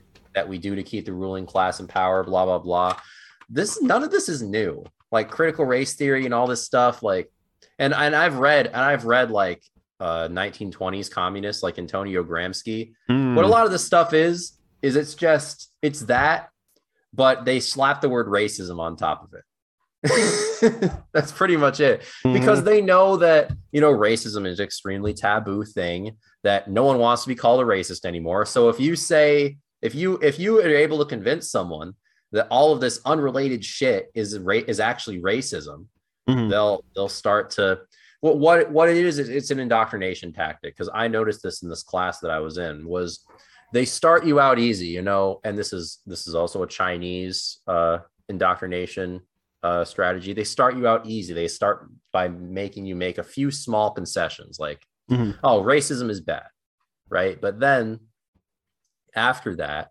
they stack a bunch of shit on top of that. And because humans hate like contradicting themselves especially guys hate contradicting themselves they they're they feel forced to adopt all of this other stuff. Like like oh if you think racism is bad well actually racism means this it doesn't just mean hating people because of their race it means like all of this other unrelated shit Mhm. and this is how they get you they this is how they indoctrinate you is that they they attach all this nonsense to it Yeah, they So start out with this central truth and they, they expand upon it with non truths and things that Mm-hmm. don't apply. They can make it make sense, which, which is impressive. But It is I've always I've always believed that no, racism is just judging someone on the color of their skin. That's racism. Or, And I think it's a natural hurting thing. someone because of their race. That's racism. But yeah and i mean i think it's a natural thing i think ethnocentrism is something that we've seen in every society throughout history Mhm. like people are more likely to cooperate or want to cooperate with people that are genetically similar to them. Well, that's just how tribes used to identify one another. Like Yeah. there's there's races, but even those races have subcategories and different features to their face. Yeah. Like uh Japan and China, they are different cultures, different races technically. They look the same though. They they have a lot of similar features. Yeah, and, it gets- and it's because race race isn't just skin deep either. Mm. No, it's it's culture. Mm-hmm. right? You you have um, Haitians and you, then you have Africans. Okay, dark complected, but they're completely different. Like they they have different ways of going about things. Yeah, But, they have like- different genetic markers too. Like Hmm. even even between different Africans. For example, uh, I'm a, I'm a kind of amateur bodybuilder, so I know a lot about this, like the racial differences between. Uh, You look like a pro, bro. No, I'm getting there, but like uh, for example, West Africans, which is um, for uh, African Americans, by the way, are largely West African from places like Nigeria, because that's where the slave trade kind of took us. But um, like West Africans are completely different from East Africans. We're more mesomorphic, which means it's easier for us to put on muscle. Whereas East Africans, like Ethiopians, they're runners, right? Mhm. They're runners. They're ectomorphs, which means they're great at like burning calories and running fast, and they're taller. And and you know, it's just a product of millions of years of evolution based on where you where your environment is. Mhm. What And was a necessity for you to survive? Yeah, and I don't think we should ignore that or try and sweep it under the rug or minimalize it because what you end up doing is by denying differences in race, you're denying uh, like not only the bad things like IQ differences, which uh, but uh but you're denying you're denying the good things as well. Like for example, like the things that blacks excel in Mhm. compared to whites and the things that whites excel in compared to blacks like you shouldn't just you, you can't just deny that these things exist Well, like when you lump again, when they lump just because of uh, skin shade, they lump them in together. Like that's true racism. When you don't Yeah. acknowledge the differences in race, that's actual racism. Whether yeah you should acknowledge them you should celebrate them largely Yeah, I, I think so too. Like I, I it's, this narrow-minded way of thinking. I mean, there's. I think sometimes it's good to think narrow-minded when you're trying to like get to a goal, mm-hmm. but when you try to expand upon it and overcomplicate it, like it, it doesn't do any good. They think they're doing good. I think a lot of these people think what they're doing is good. They're doing it yeah in i don't earnest. think they're like cynics for No. example I, I don't think a lot of them are cynical i think they legitimately believe they're doing good in the world yeah, but Hitler thought he was doing good too. yeah everyone does Yeah, Like, no, everyone like, thinks they're there are very good. few people there, there aren't very few lex luthors in the world right where they're just like oh i'm doing i'm doing evil shit because i like it like no one's like that No, I mean, you've had some that like relished in the fact, like Genghis Khan. I think he was like relishing in the fucking yeah of everything. Mhm. But um, yeah, it's not until you see the aftermath of it, and the aftermath is going to show. yeah It's going to show eventually. It's not going to. It is going to show because no lie can last forever Mm. No, eventually, I predict in the future there's going to be a lot of people say, "Holy fuck, we fucked up Mhm. big And time." speaking of not being able to last forever, you can keep talking about this, but I'm gonna go to the bathroom real quick. Oh, quick. you can. I'll pause real quick. Hell yeah. I gotta go get me a drink. Hell yeah. That was a long piss. I'm just playing. No, it was actually. I timed it. It was like fucking 35 seconds. Oh wow, damn. This is not a That's big. soda. This is water and lemon. Okay, that's good. I don't want to disappoint you. Good on you. Good on you. I allow myself like one or two cups of diet pop. Sometimes. yeah, I've I've uh cut out alcohol. cups. I've cut out alcohol as much as I was drinking it. Started getting a Good. fatty liver. So yeah, that's again overindulgence, like we were talking about earlier. Mhm. Yeah, fucking drinking feels good, but then you're like, uh, uh, uh, after a while, like the slow effects of making bad fucking decisions. oh, you might want to turn on the. Don't forget to turn on the recording again. oh, it, I, yeah, it's playing. Okay, good. Just Yeah. making sure. I, I I fucked up last time. No, I actually no. fuck that. Fuck that. I didn't fuck up. I checked it three times. It was the fucking. Technology fucked up. It was no. It was feminist that like fucking uh, groomed my They hacked your computer. computer, yeah. Yeah, they groomed my. Well, they didn't hack your computer. They bitched until a man hacked your computer for them. oh shit! I fucking love these podcasts with you, man. oh shit! These are. Yeah, I even said in my TikTok announcement for it. I was like, yeah, you're gonna see a little. It brings out your misogyny. I dude, it's fucking good sometimes, man. Like sometimes I'll I'll say shit that I really don't believe, but damn, it feels fucking good to say. Yeah. I mean, I Yeah. believe I, I haven't really said any lies or any like jokes, but uh, I really do mean it, man. Where I think when when it comes to women in general, when they say what they want, and but they're still fucking unhappy as soon as they get it. It's instead of doing what they want, they should do what they need. I think they should try to shift their mind into let their needs be their wants. Yeah. Um, it's not well, like, let society's needs be their wants. yeah, exactly. Uh, It's it's very confusing. I, I'm happy that I'm seeing a, not a lot, but a, a few women that are actually saying the shit that we're saying and are meaning it. They're not just trying to be pick me's or anything. They I was actually believe say, in this yeah, a lot of it's a pick me thing sometimes, but Yeah, uh, I can tell when it's a pick me thing now. Okay, that's good. Yeah, like I I, I fell for a lot of them. I literally fell for one. I, I was wanting to date them, was gonna go meet them and stuff. and I was like, "Oh, you're a fucking liar! You don't believe in the shit that you fucking say. You just did the shit to me." Um, yeah, I'll never release her name. I'll tell you privately. But yeah, that's another thing too. The the shit that I'm doing. Um, won't say their name either. But I don't know if you've been uh, catching up on it at all there's this um, person in the center of all this controversy, and the the thing that's familiar, the same that's uh, that matches with the complaints he's getting, is from women who liked him, and it didn't work out. So now he's public Oh, enemy number one. Yeah, I see. I swore off of trying to start relationships with any woman online. That's a fantastic idea because because like we said, like online women, they're like an entirely different breed at this point. they're crazy. I can't say no to that. It, it it's I see too much of it to deny it, and if I were to deny it, I'd just be lying to myself and doing a disservice to people. Exactly. It's- Eventually, eventually you have to stop looking at statistics and all this and just use your fucking eyes. Like Mm. And statistics don't matter to the individual, anyways. no, they don't. It, it doesn't apply. Like, yeah, statistically, I'm supposed to be this, that, and the other. I'm none of those things.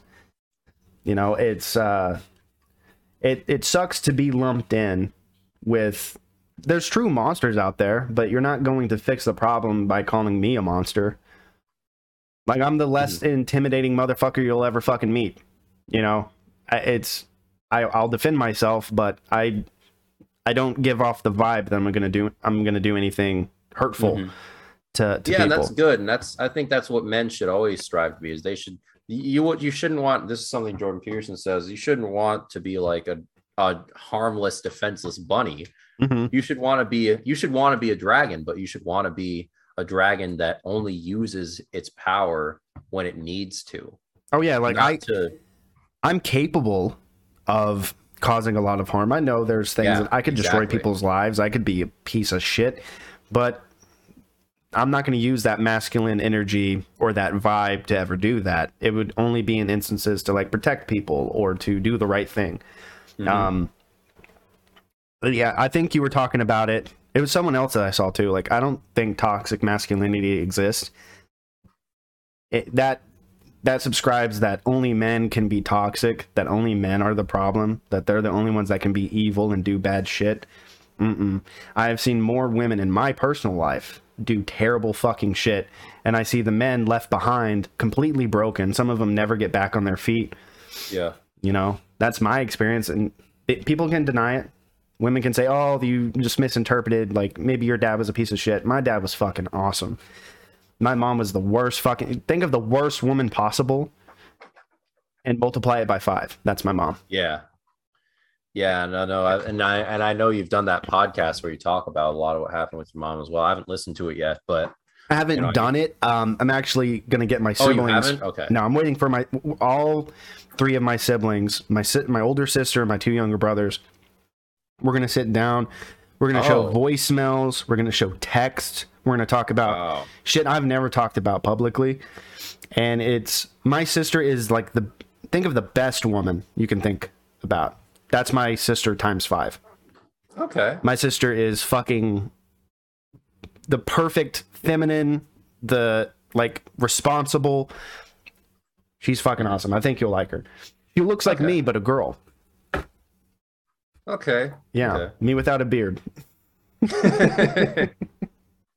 oh boy. Yeah, she's a bitch. No, I'm just joking.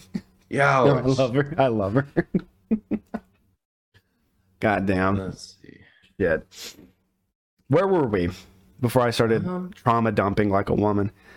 well, Um, well, about the toxic masculinity thing, I think I think toxic masculinity can exist. I think there's good masculinity and bad masculinity. Like like masculinity often involves, you know, having power and using power mhm. and uh, being in charge of things, and you can use that power for good or you can use it for evil. And I think that's what separates toxic and good masculinity. Yeah. But I mean, what it is what it's what what toxic masculinity is used as today is essentially just an assault on masculinity. Yeah, the the It's context in which it's used, I don't agree with. Yeah, it's it's just an assault on men in general. It's just an assault on men being themselves now. Yeah. That's oh, all it is. women, they want you to accept them for who they are. If we're crazy, if we're bombastic, if we're just chaotic, you have to accept us for who we are. If or we're You're a piece of shit. yeah. No, no one has Or to like accept you for jack shit. Yeah, stuff Yeah, like that. fucking. I don't have to accept shit. No one has to accept things. If if Mm-hmm. if it doesn't jive with your with your perception of how life should be, you don't have to accept that shit. Yeah, It- exactly. It's not this is something I've said before, which is that I mean, this is this is not just a men and women distinction. I think this is a left and right distinction as well, like political left and political right, where leftists believe in revolution, where right wingers believe in exit. For Mhm. example, like if you're in a if you're in a place as a right winger and you don't like it, uh, it's it's not serving you. It has beliefs that you don't hold. It's uh it's oppressing you in some way. Your instinct is to leave that place for someone somewhere else. But a leftist instinct is to try and change that place from the top down and Mhm. impose their will on it. Yeah, change everything else because they Mhm. want it that way. Yeah, like if I don't like something, like would I like to see it change? Yeah, but if I have no stake in the game, okay, I'll leave them to it. They can do they can dig their own hole. I'm not going to be a part of it. Yeah, I mean, and this is an implicate, and this has implications that you see play out in society all the time. Hmm. Like, if you don't like your employer, what's a what's some what's a what's a guy gonna do? He's just gonna fucking leave. He's just gonna leave and find a better job. But a woman is going to like, she's gonna complain. She's gonna go to HR. She's going to try and change her boss, change the change the workplace. And sometimes that's useful, right? Like, Mhm. but but you know, in general, and I mean, yeah, and you and you see it in like, uh, for example, when we say pick better men and women say oh that's awful we shouldn't have to we should they should just all change for us you know that's another example of wanting revolution instead of exit hmm Yeah, just don't. If you are getting the same type of guy, it's not a. Uh, it's not proof that all guys are the same. It's the guys that you hang around with are the same. yes They're not every guy is the same. You're you'll have a piece of shit guy, and then you'll have a very good guy. It's just who you decide to surround yourself with. exactly it's it's completely it's this idea that you know they're they're choosing to hang around these toxic and and honestly irresponsible men and then they're wondering why they're getting with toxic and irresponsible men like no shit Like, how could this ever happened? I am so shocked. I know, and it's like, oh, it's well, it, it is their fault to an extent, but it's also you have to take some sort of responsibility for surrounding yourself with people like that. Yeah, like yeah, of course men shouldn't treat women like shit. Of course they're not, but Mhm. you need to choose a different man. And honestly, uh, there's a lot of women coming out now uh, telling their stories about dating a male feminist. They thought it was going to be the best thing in the world. It was ten times worse. They're like the shit I complained about with my chauvinist boyfriend. I would, I would beg for those problems again. Yeah. Now they're suffering more.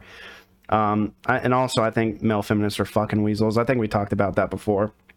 Yeah, they're they, yeah. I mean, they know that it's the the only way they could possibly get attention from women is if they try and like simp and suck up to them all the time. Which I did when I was growing up. When I was a young lad, piece of shit. It gets you Um, attention, but not the right kind. It gets you. It, they treat you end up treating you like a fan, like we talked about. Yeah, like I like I never did anything horrible to any of my exes, but I would get pissed off at them. Like, um, I treated them this way. Why are they not? Oh, because I didn't demand any respect. That's why Yep, exactly. I didn't hold myself to a standard. You know, I was And good to them. want a guy that they can respect. Yeah, I was. eh, They could walk all over me all they want. Oh yeah, it's fine that you ignored me for two weeks and didn't respond to my text. That's fine. Mhm. You you were going through something. It's fine. Dick. That's what they were going through. Um, but I, I allowed it, I allowed it to happen, man. At like, a lot of guys don't even want to admit this once they've taken. I don't know if I've taken the ret. Uh, I probably have. Once they realize that the shit that they were told growing up on how to succeed with women was all bullshit, hmm it, I was pissed off. But I, Yeah, I make fun of myself for it now, man. Like I wish I could go and punch myself in the fucking face. Like you fucking simp and bitch. this- and there's you know there's kind of a period of resentment you go to when learning any truth about the world, really, especially an uncomfortable one. You know, Mhm. you like for example, a guy learns the hard way that that women don't want like women will walk all over you if you let them for example a guy has to learn that the hard way he's going to have a period of resentment Oh yeah. where he's where he's like uh he's thinking women are just these horrible creatures and he goes on to like incel forums and they all like uh and, and they Elliot all Rodger. reinforce his beliefs and and but after that you have to have this period of like acceptance of that truth. Mhm. and you have to understand that you know this is just how the world is and you can't be bitter about it. And you just have to adjust to it. You know you have to put women back in their place. You have to make them property again. You have to you have to start burning witches again because this is what happens when you stop burning witches in society is that they start running society and they start they, they start I couldn't keep a straight face. I was planning to be like, mm-hmm. Yeah, yeah. You just got nodding along, and then you're like, "Wait, what's happening here?" Holy shit. God damn. Maybe not to that extent, but something similar. I think, uh, again, with men, I, I the men who have emasculated themselves and that believe all this bullshit that they're fed, they need a good donkey kick into the face. yeah, They they need I a mean- reality check. and I mean, when you say property, obviously that has really bad implications. But like Andrew Tate's pointed this out too. Like historically speaking, like women women weren't property in the sense that oh they're walking down the street and then a man finds them and just abducts them and they're their property now. No, like women were expected to have a certain level of submission to the man, but only once they agreed to marriage, right?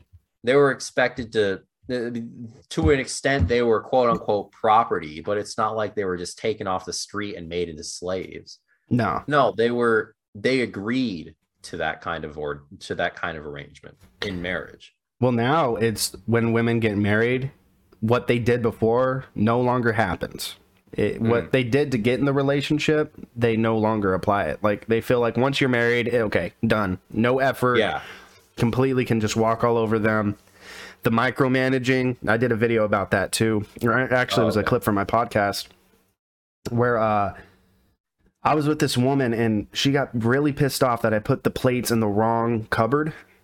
And I said, in the grand scheme of, I got pissed. I was like, in the grand, grand scheme of things, why does this fucking matter at all? Well, I want it to look nice. I'm like, we're the only two fucking people here. Mhm. No one else is coming in. No one gives a shit where plates go.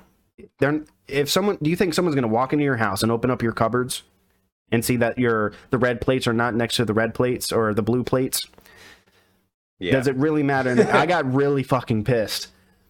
And she was like, I don't know why you're so mad. I'm like, because you're micromanaging something nice I did for you. Can you say thank you? A Mhm. thank you would be really fucking nice. Yeah, this kind of mean- happened with my last relationship. It was like seven months in, and she just started going off the fucking rails. Like, you needed to know where I was every second of the day.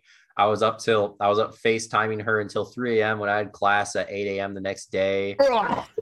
And she and even when I eventually had to hang up with her, like she would still cry and act like it was this huge deal that I wasn't spending more and more time with her. And it's just she wanted me completely to herself and wanted me completely shut off from my friends, shut off from my college experience.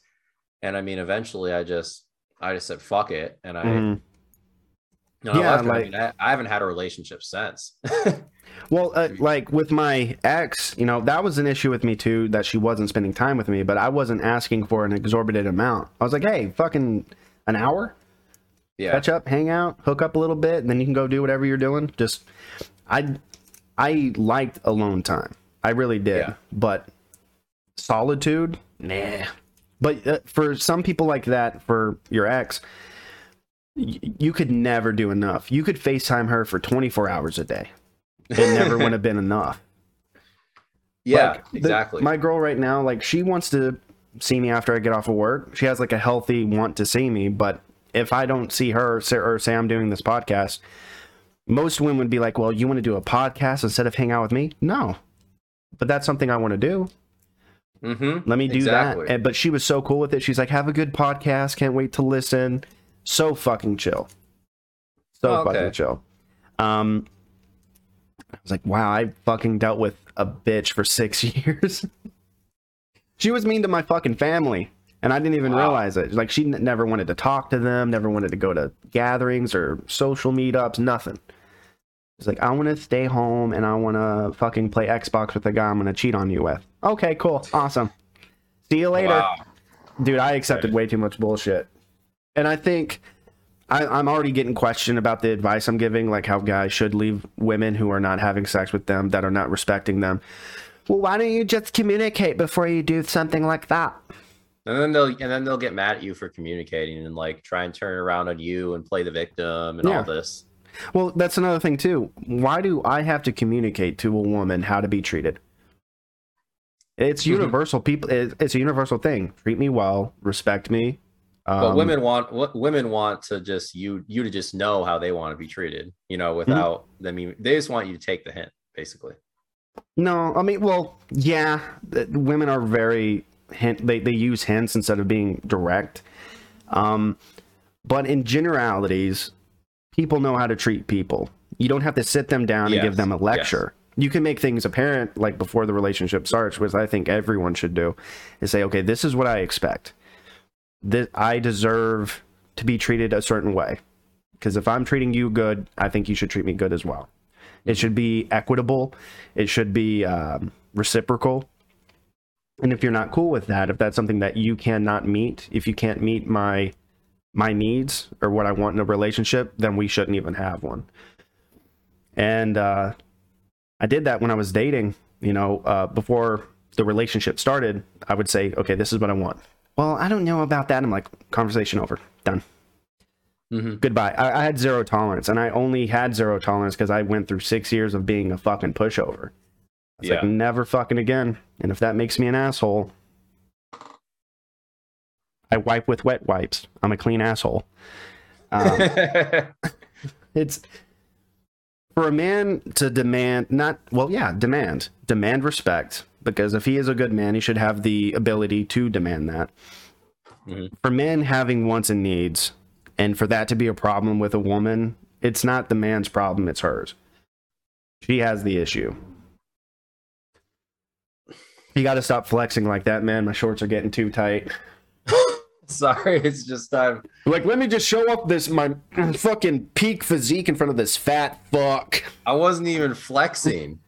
Oh, now you to get- oh, you fucking gaslighting piece of shit. I wasn't even trying. I was just dude. trying to stretch. I just look good like this naturally, motherfucker. Yeah, you're right.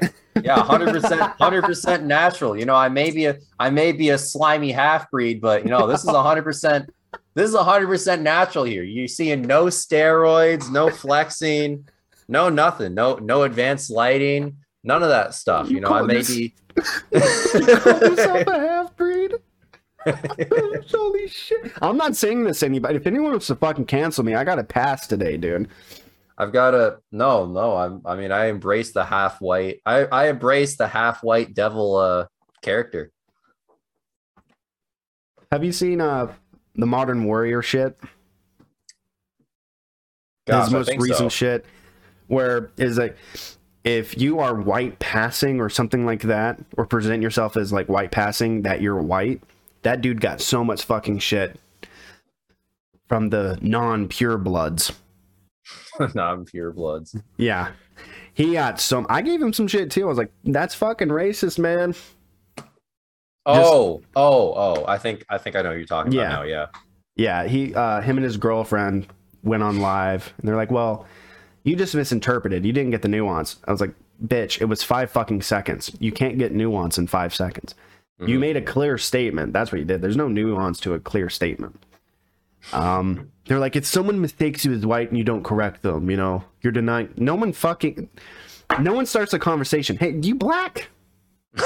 Are you from Nigeria, dude? No one. They're like, hey, what's your name? That's people. yeah, exactly. In their world, when when they do their meetups, um, hello, my name is Lance Sosi, and I am a he him.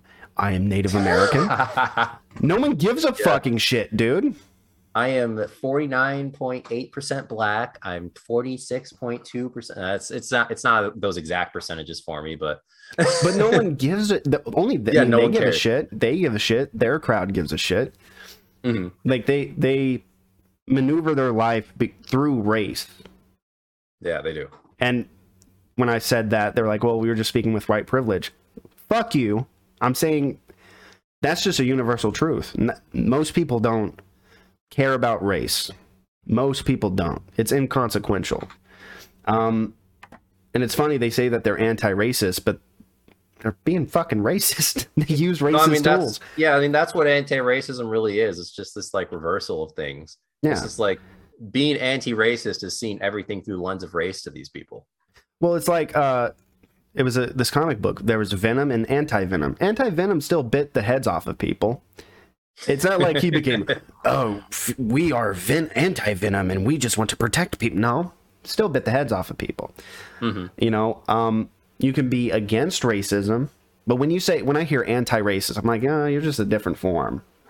It's a different shade of racism when it's the anti-racist, because when they say anti-racist, they always hate white people. Yeah, and That's it's, and racism. it's like uh it's like the communist like teachers that I mentioned earlier, where it's like if you say you're anti-racist, you're actually agreeing to like all these crazy implications that have nothing to do with it as well. Right.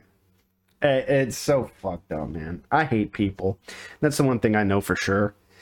Mhm. I mean, I love people, but I hate people. If that makes any sense. It's, yeah, I get it- you. it's so infuriating, man. Like, I'm really glad I got out of that because I saw myself like becoming a SJW and a fucking women are fucking precious no matter what they do. It's just as men, we don't understand how beautiful they are. No, humans are fucking messy, man or woman. They're fucking mm-hmm. messy. They're pieces of shit. Uh, they don't want to do anything that's good for themselves. They they, they want to leave this hedonistic lifestyle of oh, I just want to fuck, come, and eat. Yeah, and this That's is all. why and this is why societies need competent, philosophically sound and strong leaders. And this is exactly the kind of leadership that they're being denied. Most of them do it only to rebel. Yeah, only yeah, to rebel. exactly. They they're rebelling from what is perceived to be right, which is mostly right. Um, and they they do it because they want to be. Oh, I want to be different. I want to be off the grid, bitch. You're in the grid. Even if you're off grid, you're in the fucking grid. Like Yeah. you're, there's you are just cosplaying as someone who is being defiant. You're not. You're not. These people think some- that they're special. They're not. just to keep the edginess coming, this is kind of something that Ted Kaczynski touched on, where uh, Who's Ted? Con- I've heard the the name. Unabomber, oh, okay. The guy, the anarcho primitivist guy, but he was like, this is a this is something that the system is essentially weaponized, which is it takes this like this instinct that people have to want to rebel against like against things they hate, like things that are bad for them, Mhm. and it takes this instinct that they have and it and it turns it into power for itself. You know, Mm. because these people who like buy these like eat the rich shirts, for example, and like pretend like they're and like call themselves like trans or they them because they think that it's like rebelling against the oppressive like patriarchal system or whatever Mhm. these are people that are essentially foot soldiers for the modern regime. Not They're- only that, when you f- buy shirts that say "Eat the Rich" or "Fuck Capitalism," that was a capitalist move to sell that shirt. Yeah, yeah, exactly. They don't realize the irony in it. No, they don't, and they don't understand the irony of calling themselves calling themselves some like alphabet name, like they them or something, where they think it's some act of rebellion when the highest institutions in the land are all spouting this twenty four seven at them, You know and why? that's the reason they do it. Yeah, you know why it's all bullshit? There was a guy who made a video and he said the acronym, all the letters for the LGBT, all the even subcategories. Oh god, He started getting attacked by that community saying you were making a mockery of our community by using all those letters and all that stuff. He posted a screen capture. He said the actual fucking full acronym. And they got pissed at him for using the goddamn full acronym. they're parodying themselves. Yes. What's also fucking crazy, you mentioned Ted Kaczynski. Um, the fucking Columbine shooters, Yeah, when you read their um, what what's it called? Manifesto. Manifesto. Yeah. It's we're killing the world. We're killing animals. Uh, they they were very pro environmental. They were um Oh, they were l- modern day leftists. And Yeah. the reason they did the shootings is because they they even saw themselves them living killing the earth. So they wanted to take a, as many people out to protect the earth. Wow, I didn't know that. uh, fucking most of these people of course they're deranged Uh, only a deranged person would go shoot up a school Mhm. but a lot of them have these ideas that people are just evil and if we kill a bunch of them we're doing the world a service Yeah, and it's people who are eating fucking meat i know that's simplifying it and there's more it's more complex than that but because people were eating meat and because there was pollution people deserve to die. Yeah, that mindset is championed today. But the same the columbine shooters had that same mentality about the world. They were just nutso enough to go actually do something about it. Yeah. that was awful And this is Um, going to breed more. This is going to breed more and more extremists, and of course, they're going to be swept under the rug or apologized for if they have inconvenient politics. no yeah Like for example, oh gosh, I, I don't remember, but I, I don't remember the specific example. But like mass shootings can go on, and if the guy is you know trans or if the guy is motivated by left wing ideology, you, you don't hear much about it for some reason. Mm, it's not really talked about. No, or or they they uh well the trick they do is if it if it's a right wing extremist doing it, they talk about the dangers of right wing extremism. If it's a left winger, they talk about how we need gun control. Those are the two those are the two uh the modes they have really. Yeah, but if they, it's they ignore the key factors that these people are mentally ill and they're being pumped with medication that yes, they don't need. Yes. And they don't and I mean what do you think's going to happen when you tell people that there's no meaning to life and that people have like like of, of course this is going to start happening hmm like when you don't have anything to live for and when you view other people as just cogs in a machine and you this is gonna this is what's going to happen Yeah. Do you know? Um, he used to, he's he's dead now. Rest his soul. Uh, Etika. He was on YouTube. yes He ended up killing himself. I know that yeah he it was, like, the world has no meaning. He was clearly he had mental issues, but he had tons of people just saying, like, yeah, if if you the world has no meaning, why why live? Why not just jump off a cliff? And then he jumped off a fucking cliff.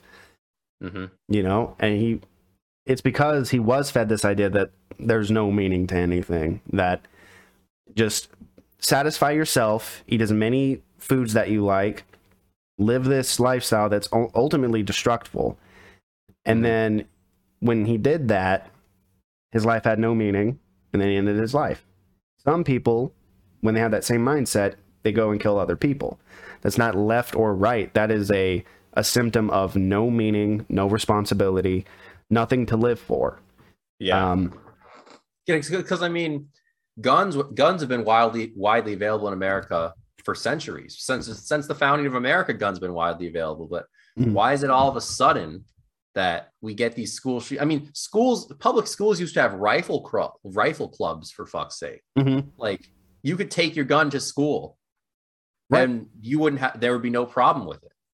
But They want to So blame this- it on men, but men are the ones that have mostly no meaning. They have no worth. exactly, and this is a sim, and it's a symptom of you know moral and social degradation. Mhm. Degradation that people are feel driven to do this kind of thing.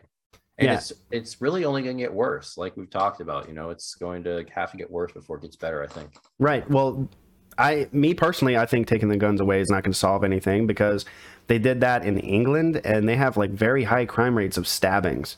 Okay, you take Yeah, away the do. guns, they're going to find something sharp. They're going to find Mhm. something that's that they don't they don't care what tool that they use. People that are going to kill people are going to do it by any means necessary. Yeah. And it's not preventable. I mean, what can we implement things in society that might make it less likely? Yeah, but that number it may drop, but it's still going to happen. It's you're still going to get those give people. everyone like assign everyone a police officer. No. No, there's n- there's nothing in the budget. We keep sending it to Ukraine. Um, there was a guy who won like a billion dollars, was taxed like five hundred million or some shit like that, and then in like coincidence, five hundred million gets sent to another country. Hashtag stand with Russia, by the way. You do. Yeah, yeah, I think I think I do because yeah, no, this and then I guess this can kind of be the last thing to talk about. But Ukraine, think of yeah, I- I think that Russia's war with Ukraine is largely justified. See, I've never looked into it. I've just seen the banners. Yeah, yeah, you see the banners and that with them telling you that like Putin is this like nuclear armed madman, this like Saturday morning cartoon character almost. That's just a madman and he's trying to conquer other states for no reason. But no, that's not really what's happening here. What happened is that you know in the 90s when the USSR broke up, I think it was Ronald Reagan was president at the time.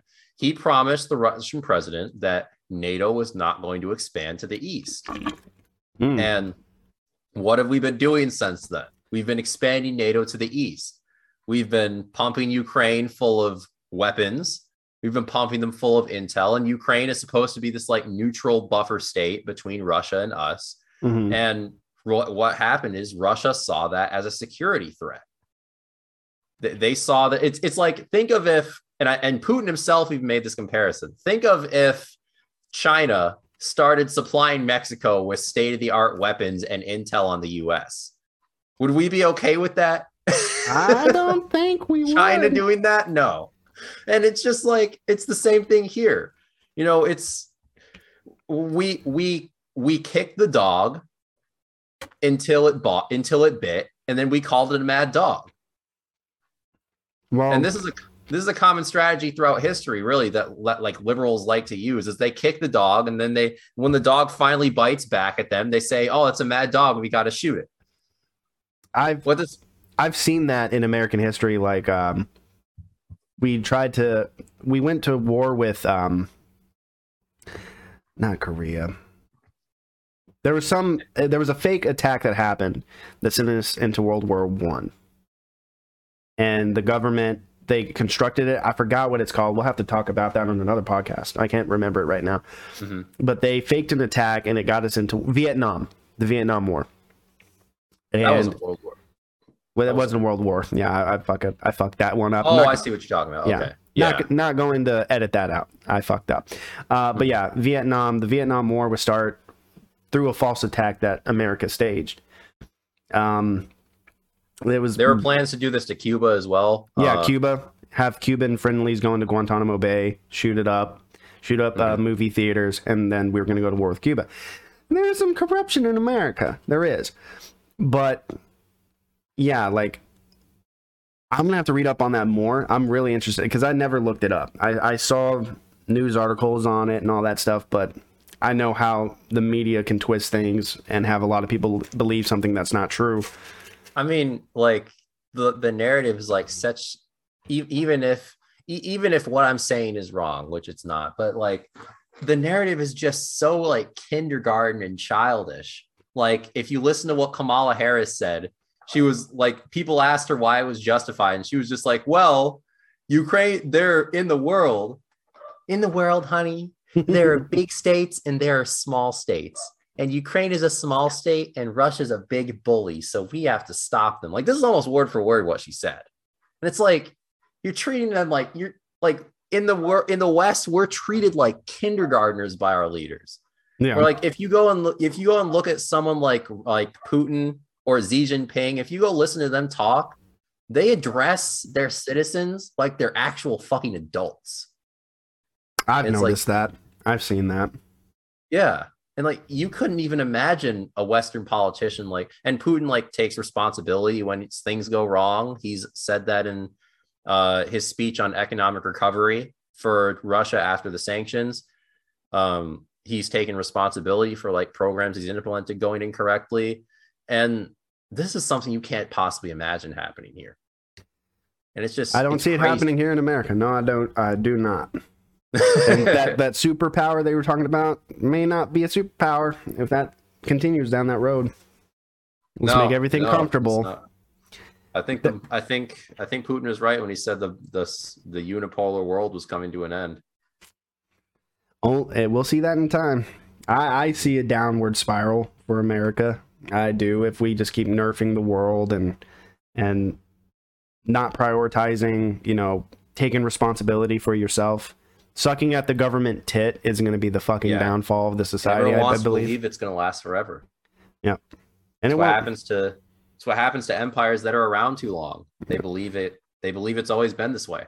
Yep. Uh, cows run out of milk, and then we fucking kill them and eat steak. You know, the tit won't last forever. That milk's gonna run dry. Yeah. Hey, when we if we ever get to that point, I'm gonna try to start uh, some fortress, and if you yes, want to do join, that. and we can, Bring feudalism back. I want the castles back. you want the guy? We'll we'll fucking where where's the paper? Bring back the cool castles. Bring back the like. We'll fucking Bring back the. I love the aesthetic, man. I love the feudal aesthetic. we will implement Ram Ranch. Oh yes, yes, yes. We talked about this last time, but it wasn't on the. It wasn't even recorded. But oh my gosh, we need to. We need to implement Ram Ranch in society. I think. Someone's gonna Google That that and be what- like, "What the fuck are these guys talking about?" Have you listened to Ram Ranch since then? no, I was kind of Oh, okay.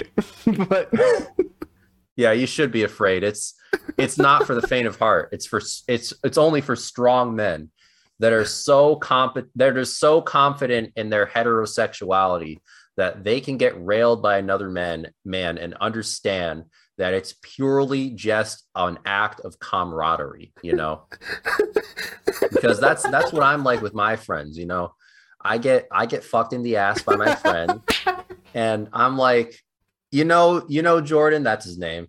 You know, Jordan, like I am so confident in my straightness that I don't need, I, I don't need to hide myself from these experiences. my face hurts. I can understand that it's just purely an act of camaraderie and there's nothing gay about it. We, you know, we leave our socks on, we make sure the balls don't touch, and that's that's how it goes. That's how that's how our relationship is. My face fucking hurts. Holy shit. Holy shit. What a fucking way to end a podcast. I know, right? Holy shit. So Ram Ranch, we're gonna We're gonna implement Ram Ranch. Yes.